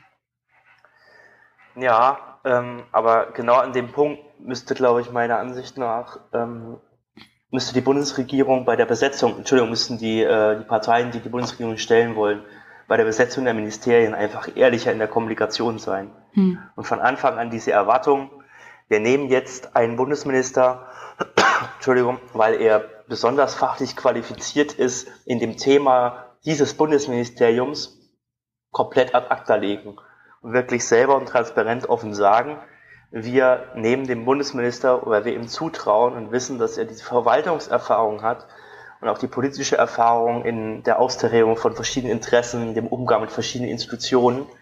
Deswegen ist es unser Bundesminister, unsere Bundesministerin und eben nicht, weil wir jetzt fachlich daran glauben, dass derjenige komplett das Thema durchdringt. Auf der anderen Seite wird man dann immer eingestehen müssen, sozusagen, die Menschen haben ja einen Wunsch danach. Das ist ja auch teilweise legitim zu sagen, ja, wir wünschen uns aber jemanden, der ein bisschen fachlich sich auskennt. Aber ähm, wenn jetzt nur noch der Proporz darüber entscheidet ähm, und die Leute sich fragen, ja, was soll derjenige jetzt eigentlich oder hat er sich da jetzt einfach nur hochgebissen, was sich mal ja bei Jens Spahn die ganze Zeit äh, als Fragezeichen ähm, über ihm schwebt oder was man sich so fragt, ähm, dann ist das eben eine Form der Kommunikation oder einfach der Darstellung, die total für Politikverdrossenheit sorgt. Na, das Problem ist ja, ich glaube, die Leute sind, glaube ich, viel bereiter, die Wahrheit anzuerkennen, wenn die Parteien sie ihnen sagen. Ich meine, wenn die SPD kommuniziert, Hubertus Heil ist Arbeitsminister geworden, weil er halt aus Niedersachsen kommt und die Niedersachsen halt wegen ihrem großen, ihrer großen Mitgliederzahl einen Ministerposten verdienen oder Frau Svenja Schulze trotz Skandalen in NRW auf Bundesebene Umweltministerin wird, das liegt hauptsächlich daran, dass NRW halt ein starker Landesverband in der SPD ist und dass Frau Schulze Kontakte, gute Beziehungen zu Frau Nahles hat. Und ich glaube, die Leute wissen das ganz genau, dass das die Gründe sind. Aber kommuniziert wird das halt immer anders. Und dann fühlt man sich auch ein bisschen belogen und betrogen und auch als Bürger und Wähler ein bisschen runtergesetzt. So nach dem Motto, äh, die sind so doof, die kapieren das eh nicht, wir belügen sie mal. Für mehr Verständnis haben die Bürger so und so kein, kein Konzept. Ja. Und das, das finde ich, ist eine ganz dumme Herangehensweise in Zeiten von AfD, so zu kommunizieren, auch mit den Bürgern zu reden. Das sind alles erwachsene Menschen. Absolut. Und ähm, ja, ich glaube, diese Form der Ehrlichkeit würde auch ganz anders honoriert werden und dann würde auch die Debatte auf eine andere Ebene gehoben werden. Weil da würde nämlich der NRW-Landesverband der SPD viel mehr im Fokus stehen und dann würde sich auch da die Frage gestellt werden, warum entsenden die jetzt diese Frau? Dann hätte man auch eine ernsthafte Debatte, auch eine transparentere Debatte darum, wie kommt das denn eigentlich zustande, dass jemand Bundesminister wird? Das fällt ja sozusagen heute total vom Himmel und die AfD kann dann gut argumentieren mit Machtklüngel und Altparteienkartell und so weiter. Und äh, viele Leute, die das Komplexe dahinter gar nicht verstehen, die überzeugt das dann halt. Ja, aber wie gesagt, ähm, diese Personaldebatten haben für mich auch eins gezeigt, dass die Parteien nämlich anfangen, naja, vernünftiges Personal wirklich zu verlieren. Ähm, wenn man sich das anguckt, haben vielleicht alle Parteien zusammen noch eine Million Mitglieder. Von diesen einer Million Mitgliedern müssen sie praktisch ihren Personalstamm auch für die Landes- und Bundesebene, für die Ministerien irgendwann rekrutieren. Und ich glaube, die letzten Jahrzehnte haben den Parteien nicht gut getan. Sie haben sehr viele Leute verloren, es kommen keine neuen Leute nach, Fachleute so und so nicht. Und das grenzt, ich glaube, den Kreis der Kandidaten dann auch sehr ein. Ich meine, Hubertus Heil als Arbeitsminister, mh, hm, vielleicht liegt es daran, dass meine Einstellung da ein bisschen anders ist, dass ich da von der SPD eine linkere Politik erwarte. Aber also ich habe so das Gefühl, dass den Parteien in den nächsten Jahren erhebliche Personalprobleme auch drohen. Hm, ich bin ein bisschen optimistischer, muss ich sagen, weil ich glaube, äh, ich glaube, es ist so, dass die Leute ja auch immer von außen geholt werden können. Bei Regine Günther in Berlin hat man das ja zum Beispiel gesehen, die jetzt Verkehrssenatorin geworden ist, ähm, vorher ganz woanders gearbeitet hat, natürlich Grünen zugehörig war. Aber ähm, ich glaube, der Personalpool, der ist schon sehr, sehr umfänglich sieht man ja jetzt auch an den Staatsministern, Staatssekretären, die geholt werden, die dann teilweise aus Unternehmen oder Verbänden kommen, was man auch wieder kritisieren kann, aus anderen Gründen. Aber ähm, ich glaube auch der eigene Personalpool der Parteien, äh, der ist schon relativ breit. Ähm, viele Parteien haben ja auch Zuwächse in den Mitgliederzahlen, also nur die großen Parteien verlieren ja. Die SPD hat es jetzt auch geschafft, durch äh, verschiedene Umstände Martin Schulz und dann die No-GroKo-Kampagne oder die GroKo-Entscheidung allgemein, äh, da nochmal stark gegenzusteuern und Mitglieder neu hinzuzugewinnen. Und es sind schon viele tolle Leute dabei, auch viele, die gar nicht so nach vorne drängen und manchmal ist man dann selber auch überrascht aus der Landespolitik, wem man da eigentlich so alles hat, wer auf einmal den Hut in den Ring wirft und äh, ich sehe das gar nicht so sehr als Problem, dass die Personaldecke dünner wird. Ich glaube wirklich nur, es ist das Problem der Kommunikation am Ende des Tages. Warum wird jetzt jemand nach oben gespült? Ähm, warum kommt jemand an den Posten hm. oder auch nicht? Und das ist natürlich auch eine Frage der politischen Bildung am Ende des Tages. Ne? Also wenn ich halt äh, jetzt auch wieder das schöne Beispiel Sachsen, ne? bis vor, ich glaube, anderthalb Jahren konnte man in Sachsen ähm, Geschichte nach der neunten Klasse abwählen. Ne? Also da brauche ich mich dann halt am Ende des Tages auch nicht wundern, äh, wenn ich irgendwo große Lücken im Bereich der politischen Bildung habe und dann äh, viele Leute, die das nicht verstehen, auf die einfachen Antworten von e-, eher extremen Parteien äh, ja, hören und dementsprechend wählen.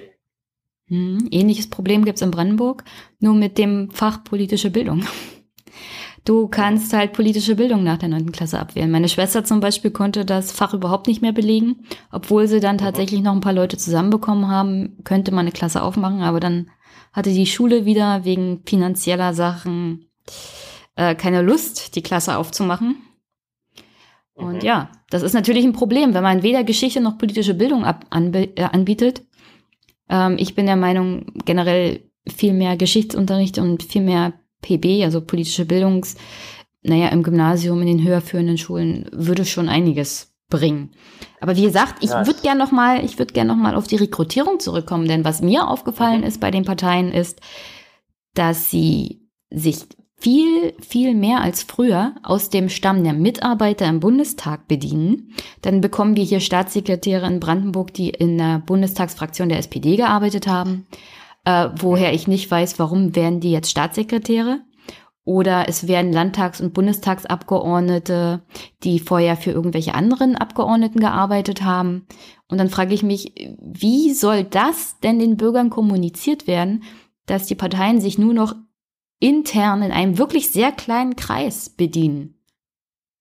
An Leuten, die man gar nicht kennt, deren Arbeit praktisch davon abhängt, dass sie anderen Politikern zuarbeiten also es ist ein unendlicher Kreis an Abhängigkeit und es fehlt, glaube ich, auch ein bisschen der Kontakt zu den Bürgern. Wenn du nur mit anderen Abgeordneten und anderen Parteimitgliedern zu tun hast, dann kannst du doch die Lebenswelt, äh, in der sich die Bürger befinden, vor allem dann, wenn du in Brandenburg zum Beispiel kandidierst, überhaupt nicht mehr nachempfinden, mhm. weil du in Berlin praktisch lebst.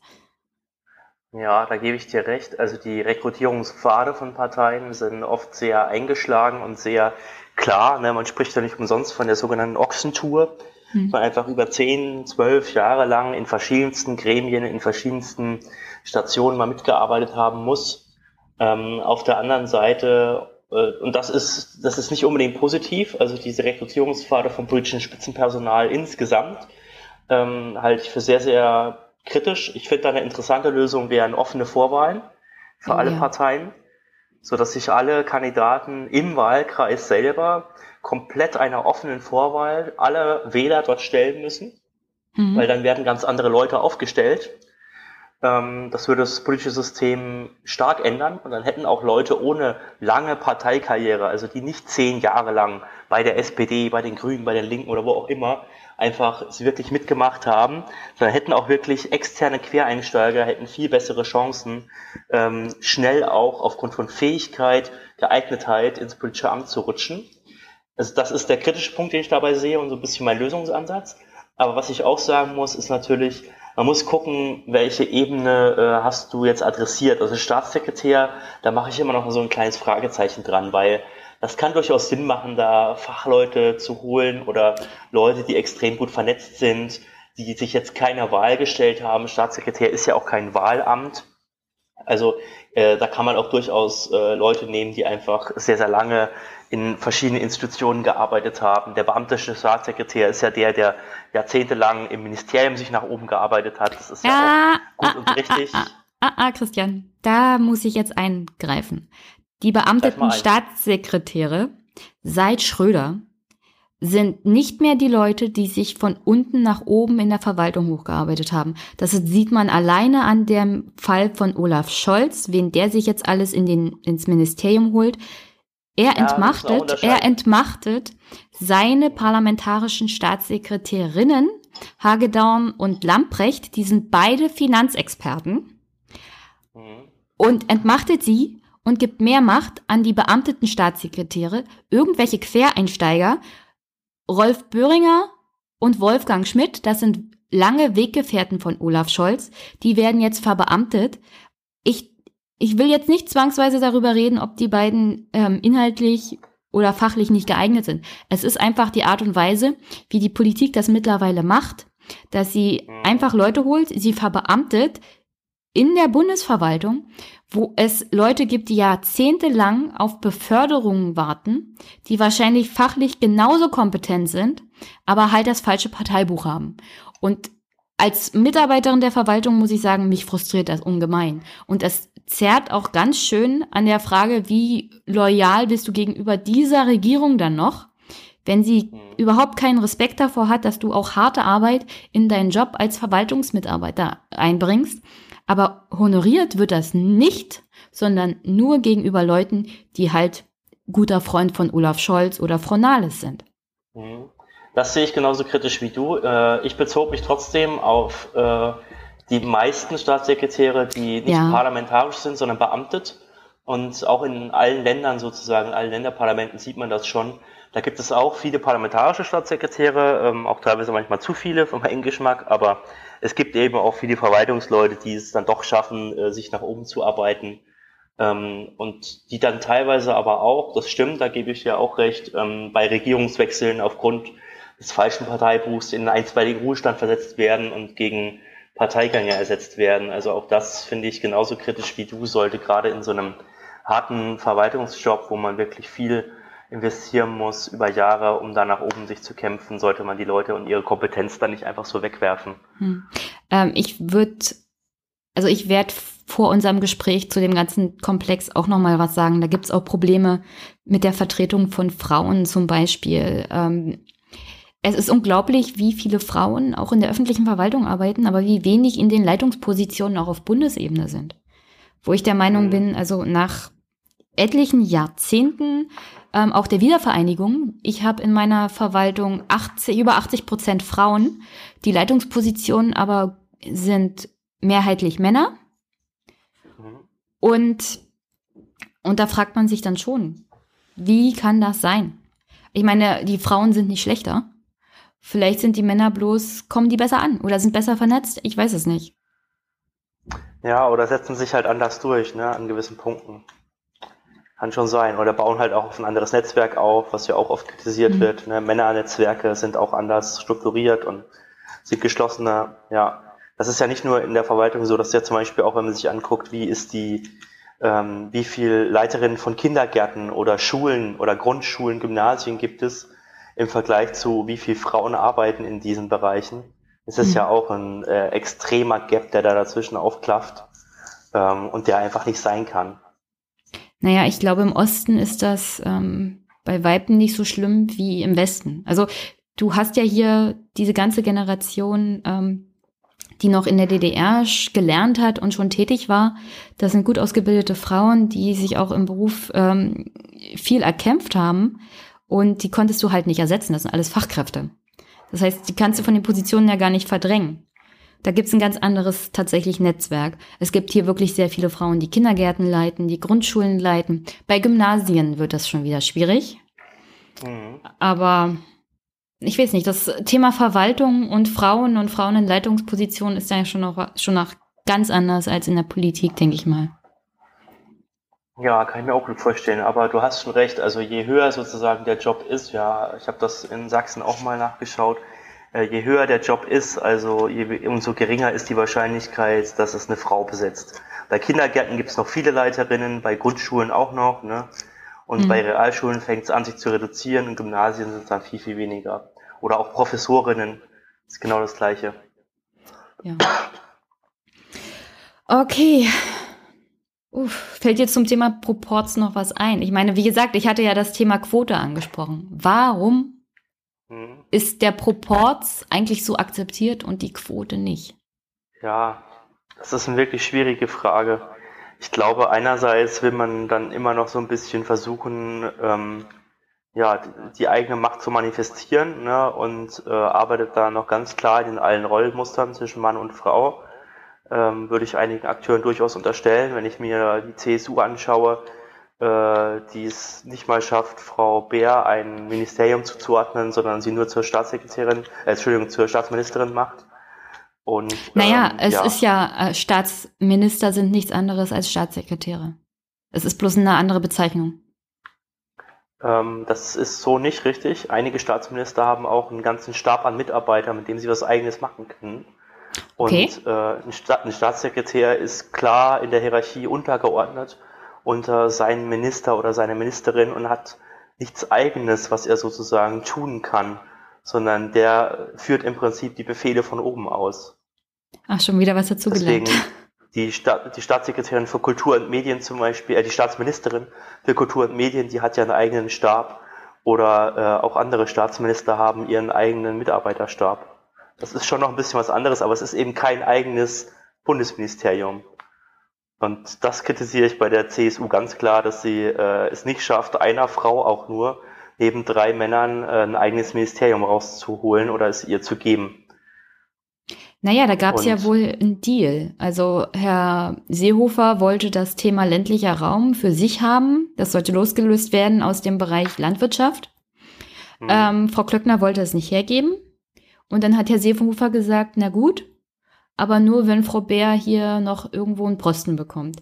Die Tatsache, dass es keine Frau aus der CSU tatsächlich einen eigenen Ministerposten bekommt, das ist natürlich, ach, da könnte man Stunden drüber reden, wie, wie männerlastig die CSU ist. Ähm, aber das war halt der Deal. So hat Frau Bär überhaupt nur den Staatsministerposten noch bekommen. Sonst wäre sie ganz leer mhm. ausgegangen. Sage ich mal so, kann sein, kann auch nicht sein. Ja, ähm, um diese, also diese Fragen und Geschichten, wie sind welche Ministerien vergeben worden, gibt es schon viele äh, Stories und da würde ich mich nicht festlegen wollen. Aber mhm. Fakt ist, es hat sich auch niemand dafür verkämpft, dass man jetzt sagt, äh, Herr Müller gibt mal sein Entwicklungsministerium ab ne, oder äh, eine andere Position wird geschaffen, ein anderes ein Digitalisierungsministerium in Frau Beers Händen wird geschaffen. Ähm, da kann man auch streiten, ob das inhaltlich sinnvoll ist, aber faktisch äh, ja, merkt man, und das war ja mein Punkt, es gibt immer noch Parteien, da gilt ganz klar äh, das Männerinteresse vor. Und dazu gehört aus meiner Sicht eindeutig die CSU. Wenn es darauf ankommt, dann ähm, ja, werden die Männerinteressen da höher gewichtet. Ich glaube, deswegen ähm, ja, braucht man da über Proports an der äh, über über Quote nicht so sehr reden. Da sind wirklich viele Quotenfrauen, die dann auch dafür kritisiert werden, ähm, belächelt werden von CSU-Kollegen dann zum Teil. Und äh, Proports ist aber in der CSU ein Riesenthema. Das merkt man jetzt gerade wieder, wenn es darum geht, äh, wer ist neuer Minister geworden im Kabinett Söder und so weiter. Mhm. Ähm, und woher kommen die? Wie stark ist Oberfranken und Unterfranken repräsentiert im Kabinett und so weiter? Das ist ja ein Riesenthema bei denen. Ähm, aber ich fand deinen Gedanken von vorhin ganz interessant zu sagen, nennen wir das doch einfach Frauenproports. Vielleicht äh, klappt es dann mal mit der Quote. Ja, vielleicht. Naja, äh, aber ich finde, die Bayern machen das gar nicht so schlecht mit ihrem Proports. Also, äh, wenn ich mir das so angucke, dann funktioniert das ja da. Die Idee von Proports kommt ja eigentlich noch aus der Zeit in Deutschland, jedenfalls aus dem Westfälischen Frieden, ähm, dass Protestanten und Katholiken gleichermaßen vertreten sind. Das hat sich sogar noch später im Reichstag niedergeschlagen, so dass es zu keinen Konflikten kommt zwischen den verschiedenen, in diesem Fall religiösen Gruppen. Es ist im Großen und Ganzen eine Herangehensweise, Konflikte auch in der Politik zu vermeiden, dass es nicht zu kriegerischen Auseinandersetzungen oder Bürgerkriegen kommt. Und äh, die Bayern setzen das, glaube ich, seit Jahrzehnten als einzigste wirklich erfolgreich um. Das heißt, in Bayern musst du halt aus einer bestimmten Region kommen. Aber du musst auch ein Fachmann in deinem Gebiet sein und du musst dich auch gut nach außen verkaufen können. Und du musst auch was leisten. Die Bayern sind da, glaube ich, auch sehr äh, stringent, wenn es darum geht, Minister abzusägen, die nicht entsprechend liefern können. Söder zum Beispiel hat seinen langjährigen, naja, vertrauten Weggefährten, wie hieß er noch gleich, ähm, Spenle, Ludwig Spenle, abgesägt. Ja. Der hatte einen Skandal an der Backe im Rahmen dieser, naja, Familienanstellungen. Der hatte seine eigenen Söhne, ja. ich glaube minderjährig, fürs Betreiben seines Computers angestellt gehabt. Seine Frau hat für ihn gearbeitet. Und das war ein Vertrauter halt von Söder, den hat er jetzt äh, abgesägt. Und gleichzeitig ähm, hat er seine Konkurrentin Ilse Aigner als Chefin des starken oberbayerischen äh, Bezirks zufriedengestellt. Die Oberbayern haben nämlich ganze fünf Kabinettsposten bekommen. Ja, es ist richtig. Jetzt hat sie ein schönes äh, Wohnen, Bau und Verkehrsministerium bekommen. Ja. Aber ich glaube, da war auch der Deal, um mal wieder die Geschichten von vorhin aufzuwärmen. Es gab ja kurz bevor Söder dann äh, gesagt hat, hier, ich möchte Ministerpräsident werden, gab es ja auch die Wortmeldung von Ilse Aigner, sie können sich auch gut vorstellen, mhm. sich bei dieser Wahl als Konkurrentin aufstellen zu lassen. Ich glaube, damit hat man das einfach abgefrühstückt, indem er gesagt hat, ähm, Andante, du bist jetzt erstmal Stellvertreterin und kriegst dein eigenes Ministerium, du steigst definitiv auf. Und vielleicht, wenn Söder dann im September versaut, ich glaube im September ist ja die Wahl, ähm, dann ist sie ja äh, sozusagen die nächste an der Reihe vielleicht. Ja, ich meine, sie wird, glaube ich, stark unterschätzt. Als äh, Verbraucherministerin und Landwirtschaftsministerin habe ich nicht viel von ihr gehalten. Aber ihren Job macht sie in Bayern sehr gut. Also diesen ganzen Bereich mit ähm, äh, Leitung für die Energie, für die alternative Energie, hat sie alles gewuppt, hat sie alles ohne große Probleme hinbekommen. Und dann ist sie tatsächlich eine der mächtigsten Vorsitzenden in Bayern mit dem oberbayerischen Bezirk. Ähm, also die ist, glaube ich, sehr ruhig. Man hört nicht viel von ihr, skandalmäßig. Und ähm, sie hat ihre Truppen hinter sich und jetzt sogar noch gestärkt mit diesen fünf Posten. Das kommt ja für sie auch zugute. Und ja. also, wenn Söder unter 40 Prozent fällt, das ist ja da die Marke, an der die CSU das messen will, dann ist Ilse Eigner dran. Das wäre auch mal interessant. Eine weibliche ja, bayerische Ministerpräsidentin. Es gab ja neulich, gab es mal für drei Tage eine weibliche bayerische Ministerpräsidentin, das haben ganz viele mitbekommen. Und zwar doch, die Landtagspräsidentin Stamm. Die Frau Stamm, du hast es mitbekommen, ja. Ja. Aber vielleicht auch einige Hörerinnen und Hörer nicht. Die Frau Stamm dürfte für drei Tage äh, die Interimsministerpräsidentin äh, spielen. Und ich fände das echt toll, wenn auch Bayern ähm, in den, ich glaube, es sind dann 70 Jahre rum sozusagen, seit äh, Verabschiedung der bayerischen Verfassung, wenn die es wirklich mal schaffen, eine Frau auf den höchsten äh, Posten im Staat zu wählen. Ich äh, denke auch, Aigner wird total unterschätzt, wie viele Frauen in der CSU. Also ich glaube, das sind wirklich wenige äh, Frauen dabei, die einfach nur das Amt bekommen, damit es gut aussieht, sondern auch Frau Bär zum Beispiel. Ich mhm. mag sie persönlich überhaupt nicht. Äh, die hat mich auch schon auf Twitter blockiert, weil ich mal ein bisschen zu kritisch gegenüber ihr war. Ähm, genauso wie Julia Klöckner, der ich mal vorgeworfen habe, sie hätte den Wolf abschießen wollen, was ja auch der Wahrheit entspricht, aber das ist ein anderes Thema. Ich glaube, in der CSU werden auch viele Frauen unterschätzt und Ilse Aigner könnte auch eine gute bayerische Ministerpräsidentin sein. Ähm, wie du schon sagst, sie bringt da eigentlich alles mit. Die ist super vernetzt, ist jahrelang im Kabinett, die weiß, wie Politik funktioniert auf verschiedenen Ebenen. Und äh, bei der, bei der 40%-Marke wurde ich gerade etwas stutzig, wo du meintest, wenn Söder unter 40% holt, ähm, weil mir ist eigentlich nicht bekannt, dass es so eine wirklich harte Marke gibt. Ich glaube einfach, wenn die CSU ähm, kein Bombenergebnis holt im Sinne von so kurz vor der absoluten Mehrheit und ja, okay, vielleicht regieren wir mit den Grünen oder mit den Freien Wählern noch, aber ähm, ob man das jetzt so an genau diesen 40 Prozent fast festmacht, das habe ich noch gar nicht gelesen. Also ähm, ich habe das schon gehört und zwar kommt mhm. das von der Bundestagswahl, da sind sie ja unter 40 Prozent gefallen.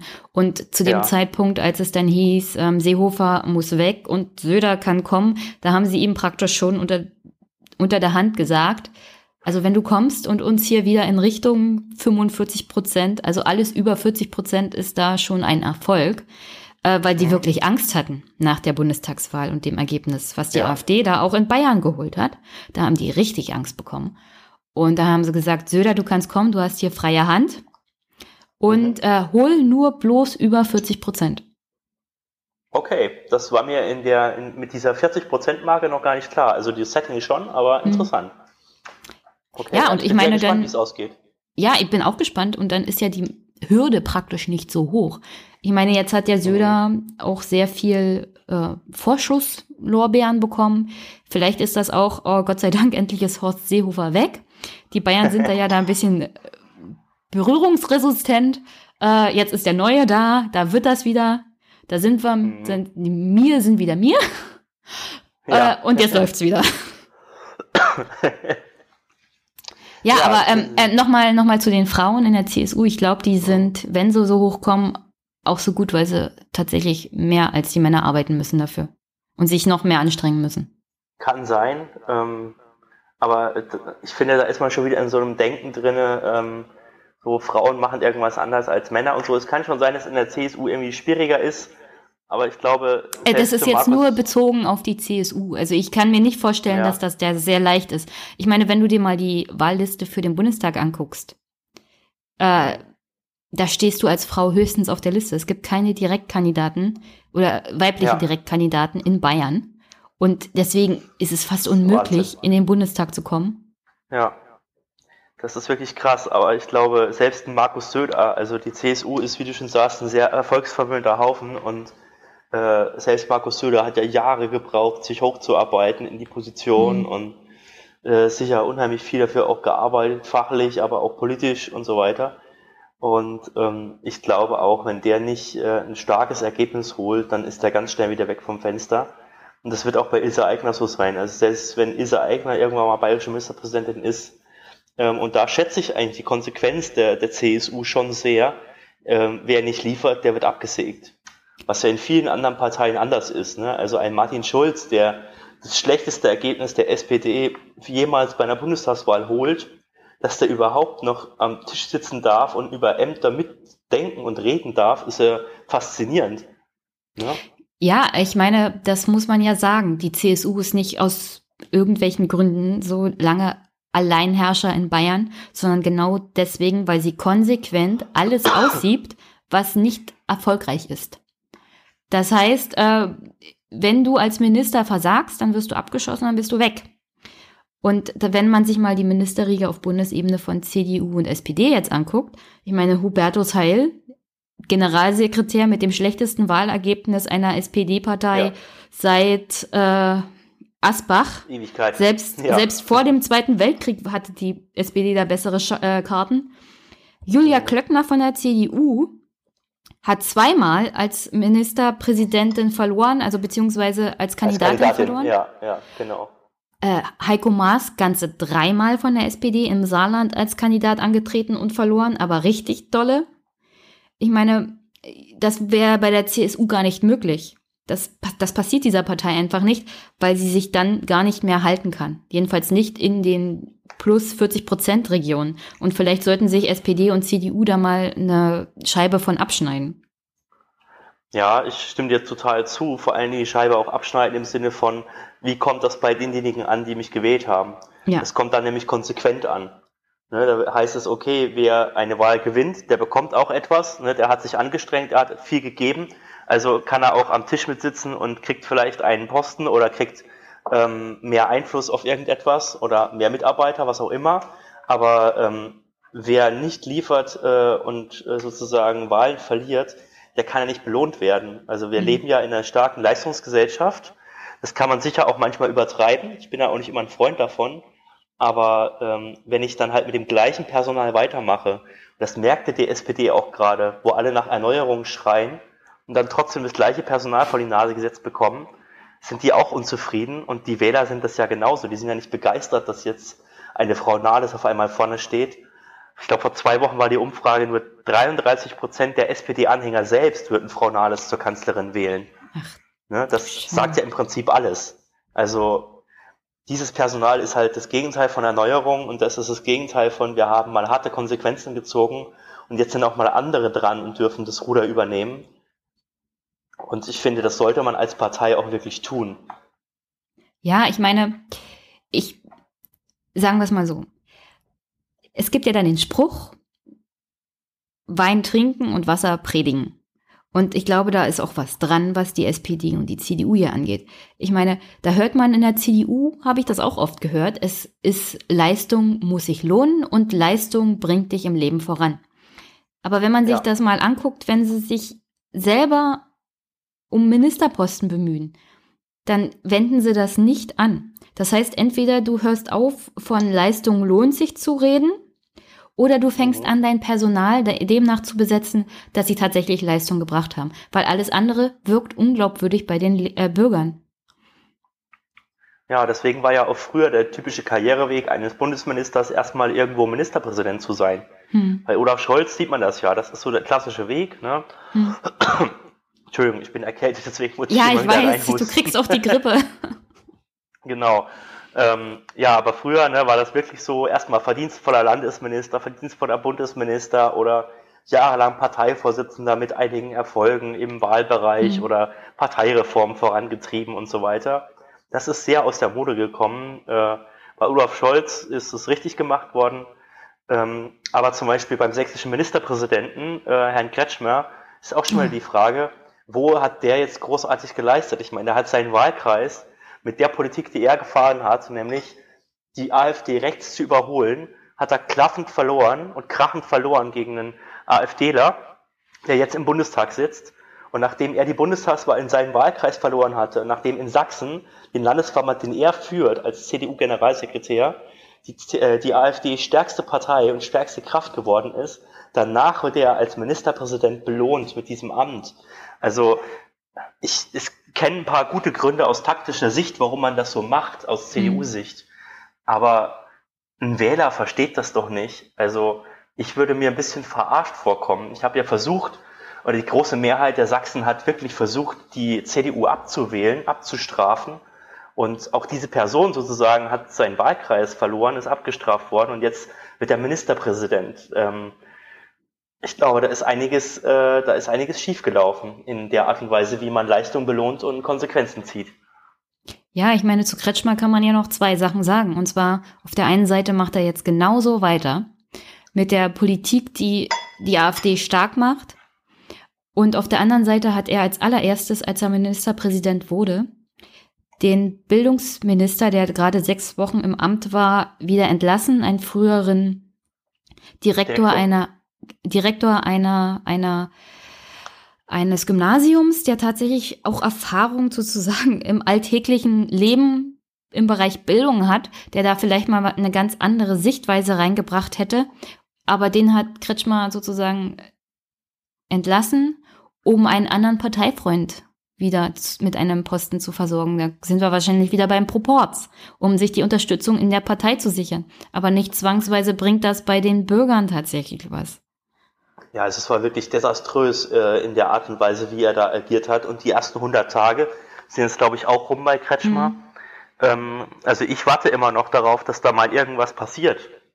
Und so viel Zeit ist nicht mehr. Ich frage mich die ganze Zeit, ob die CDU in Sachsen Lust hat, dann im September 2019 ähm, so eine Vier-Parteien-Koalition zu machen aus CDU, SPD, Grüne und FDP, weil so viel werden die wahrscheinlich brauchen, um dann eine Mehrheit zu bilden.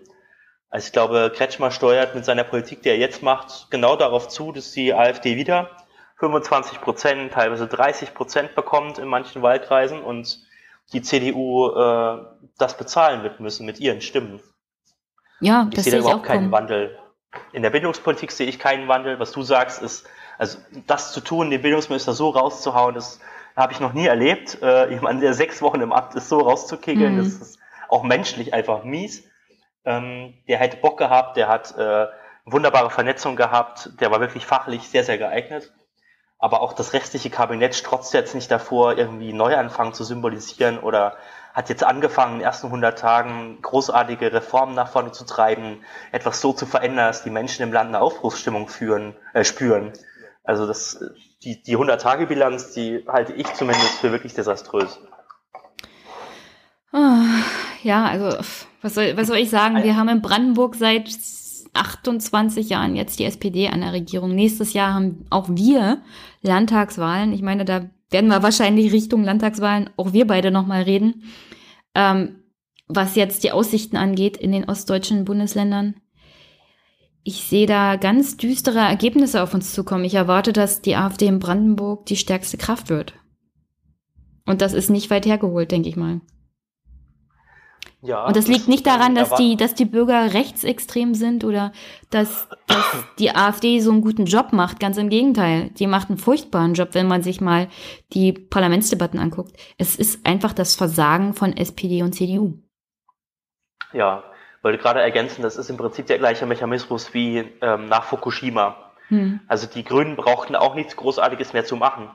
Die brauchten einfach nur da zu sein und wurden mit 10, 15 Prozent in Landtage gewählt. Genau. Und ich glaube, das aktuelle Versagen äh, von den großen Parteien, aber auch manchen kleinen, ähm, spielt der AfD so sehr in die Hände, dass die anderen, äh, dass die Wähler einfach genervt sind vom politischen System, von den Politikern, den gleichen Köpfen, aber auch von der konkreten Politik, die nicht gemacht wird oder von der Kürzungspolitik, die in manchen Bereichen gemacht wird. Und dann ist die AfD, schafft es eben wirklich, sich als Alternative darzustellen. Und äh, ja, wird gewählt. Ich glaube auch, dass Sachsen ähm, da ganz böse erwachen wird, ähnlich wie Brandenburg dass da in beiden Bundesländern wirklich äh, Wahlkreise geben wird, die an die AfD fallen. Und dass das nicht wenige sein werden, dass dann Regierungsbildung viel, viel schwieriger wird. So, äh, ich blicke da auch sorgenvoll Richtung Niederlande, wo man dann auch immer äh, große Koalitionen bilden muss, also groß im Sinne von viele müssen sich zusammenschließen. Das ist komplex und schwierig und braucht man vielleicht öfters mal eine Neuwahl und jetzt auch dran vorbeigeschraubt sind auf Bundesebene. Ich kann mir auch für Sachsen gut vorstellen, dass es da vielleicht zu einer Neuwahl kommt. Ui. Oh, das, ist, das ist kein Wort zum Abschluss. Nein, das ist ein, ein harter Seufzer zum Abschluss. Ja, ja aber es aber ist halt die Realität. Ne? Es ist halt die Realität. Ja, es ist die Realität und es, ich glaube, es ist auch Auftrag, äh, zum einen an diejenigen, äh, die jetzt noch die Möglichkeit der Gestaltung haben. Ja, und in Sachsen zum Beispiel, da äh, hat Kretschmer ja einen äh, durchaus großen Handlungsspielraum. Da ist ein bisschen Geld im Säckel äh, was man ausgeben kann. Da mhm. sind Reformen machbar, wenn man sie machen will. Und da braucht es jetzt einfach nur die politische Überzeugung und den politischen Willen, das mit dem Koalitionspartner durchzuziehen. SPD in Sachsen ist dazu, glaube ich, auch bereit. Und ich denke auch in Brandenburg wären einige Themen, die man wirklich leicht voranbringen kann. Das ist angefangen bei Kohleausstieg bis hin zu Bildung, äh, über Digitalisierung und am Ende über solche Fragen wie, wie oft fährt hier eigentlich ein Bus durchs Dorf? Oh, das wäre ja mal was. Also da können wir gerne einsteigen. Nicht beim Thema Kohle. Ich bin hier in Südbrandenburg. Wenn du damit kommst, das ist ein radioaktives Thema. Echt? Da hätte ich aber voll ja. Bock drauf. Ja, können wir gerne mal noch eine Sonderfolge zu machen. Das ist, das sprengt Unbedingt. einfach den Rahmen. Ähm, aber ich weiß, das ist auch generell ein wichtiges Thema. Nur das Problem ist, es fehlt einfach auch die Verbindung so zur, zwischen Ökonomie und Ökologie. Generell. Es reicht halt nicht, Absolut. hier die Kohle zuzumachen, ein bisschen Tourismus zu eröffnen und dann sollen die Leute happy sein. Also das reicht halt nicht. Und so kommt das leider das rüber, auch in der Kommunikation, auch bei den Grünen in Brandenburg. Mhm. Ja, das, äh, das ist ein Problem. Das ist, sehe ich aber genau wie du. Also ähm, es ist zunächst erstmal ein politisches Kommunikationsproblem, hm. weil es gibt durchaus Konzepte und es gibt ja auch Beispiele, wo man sieht, was passiert mit Regionen, die den Strukturwandel früh gestalten und was passiert mit Regionen, die das nicht tun. Aber du hast recht, ist ein geiles Thema, ähm, aber mhm. da müssen wir wirklich noch mal eine Stunde ungefähr uns, glaube ich, Zeit nehmen, um das ja. ein bisschen detaillierter zu besprechen. Ich glaube, da könnten wir uns auch schön streiten. Ja, auf alle Fälle. ähm, ich würde sagen, wir machen dann heute mal Feierabend und. Ja, ist ja auch schönes Wetter, genießen noch ein bisschen die Sonne. Werde ich tun. Ich mache dann nämlich auch eine Osterpause. Ach, cool. Ja, also ich podcaste nicht an Feiertagen. Nicht, dass ich groß religiös bin oder so. Ich bin halt bei der Familie und da ist Podcasten schlecht. Ja. Und dann mache ich mal eine Osterpause und bin dann danach den Montag wieder da. Aber cool. zum ja, sei dir gegönnt. Ich Vorjahr dann halt noch die Folge jetzt mit dir, die zehnte Folge, äh, sozusagen zweistellig. Nice, und, das bin ich ja noch mal mehr geehrter, dass ich die zweistellige Folge eröffnen dürfte. Ja, und ich werde dich gerne wieder als Gast zu, dazu holen, wenn es um Thema ja, Braunkohle und Co. geht. Aber da muss sehr, ich mich gerne. auch vorher, vorher einlesen. Ja, ist auch total mein fachliches Thema. Also das ist auch ein Thema, mit dem ich mich täglich äh, auf äh, ja, meiner Arbeit beschäftige. Von daher, da hätte ich wirklich viel Spaß dabei. Hm. Naja, vor allem, es betrifft ja beide Bundesländer. Also da gibt es ja eine Riesenkooperation auch zwischen den Bundesländern Brandenburg, Ja, Sachsen, Sachsen-Anhalt. Das ist ja die ganze Lausitz hier. Gut, genau. dann sage ich erstmal Tschüss und wir hören uns demnächst nochmal. Ja, mach's gut. Tschüss.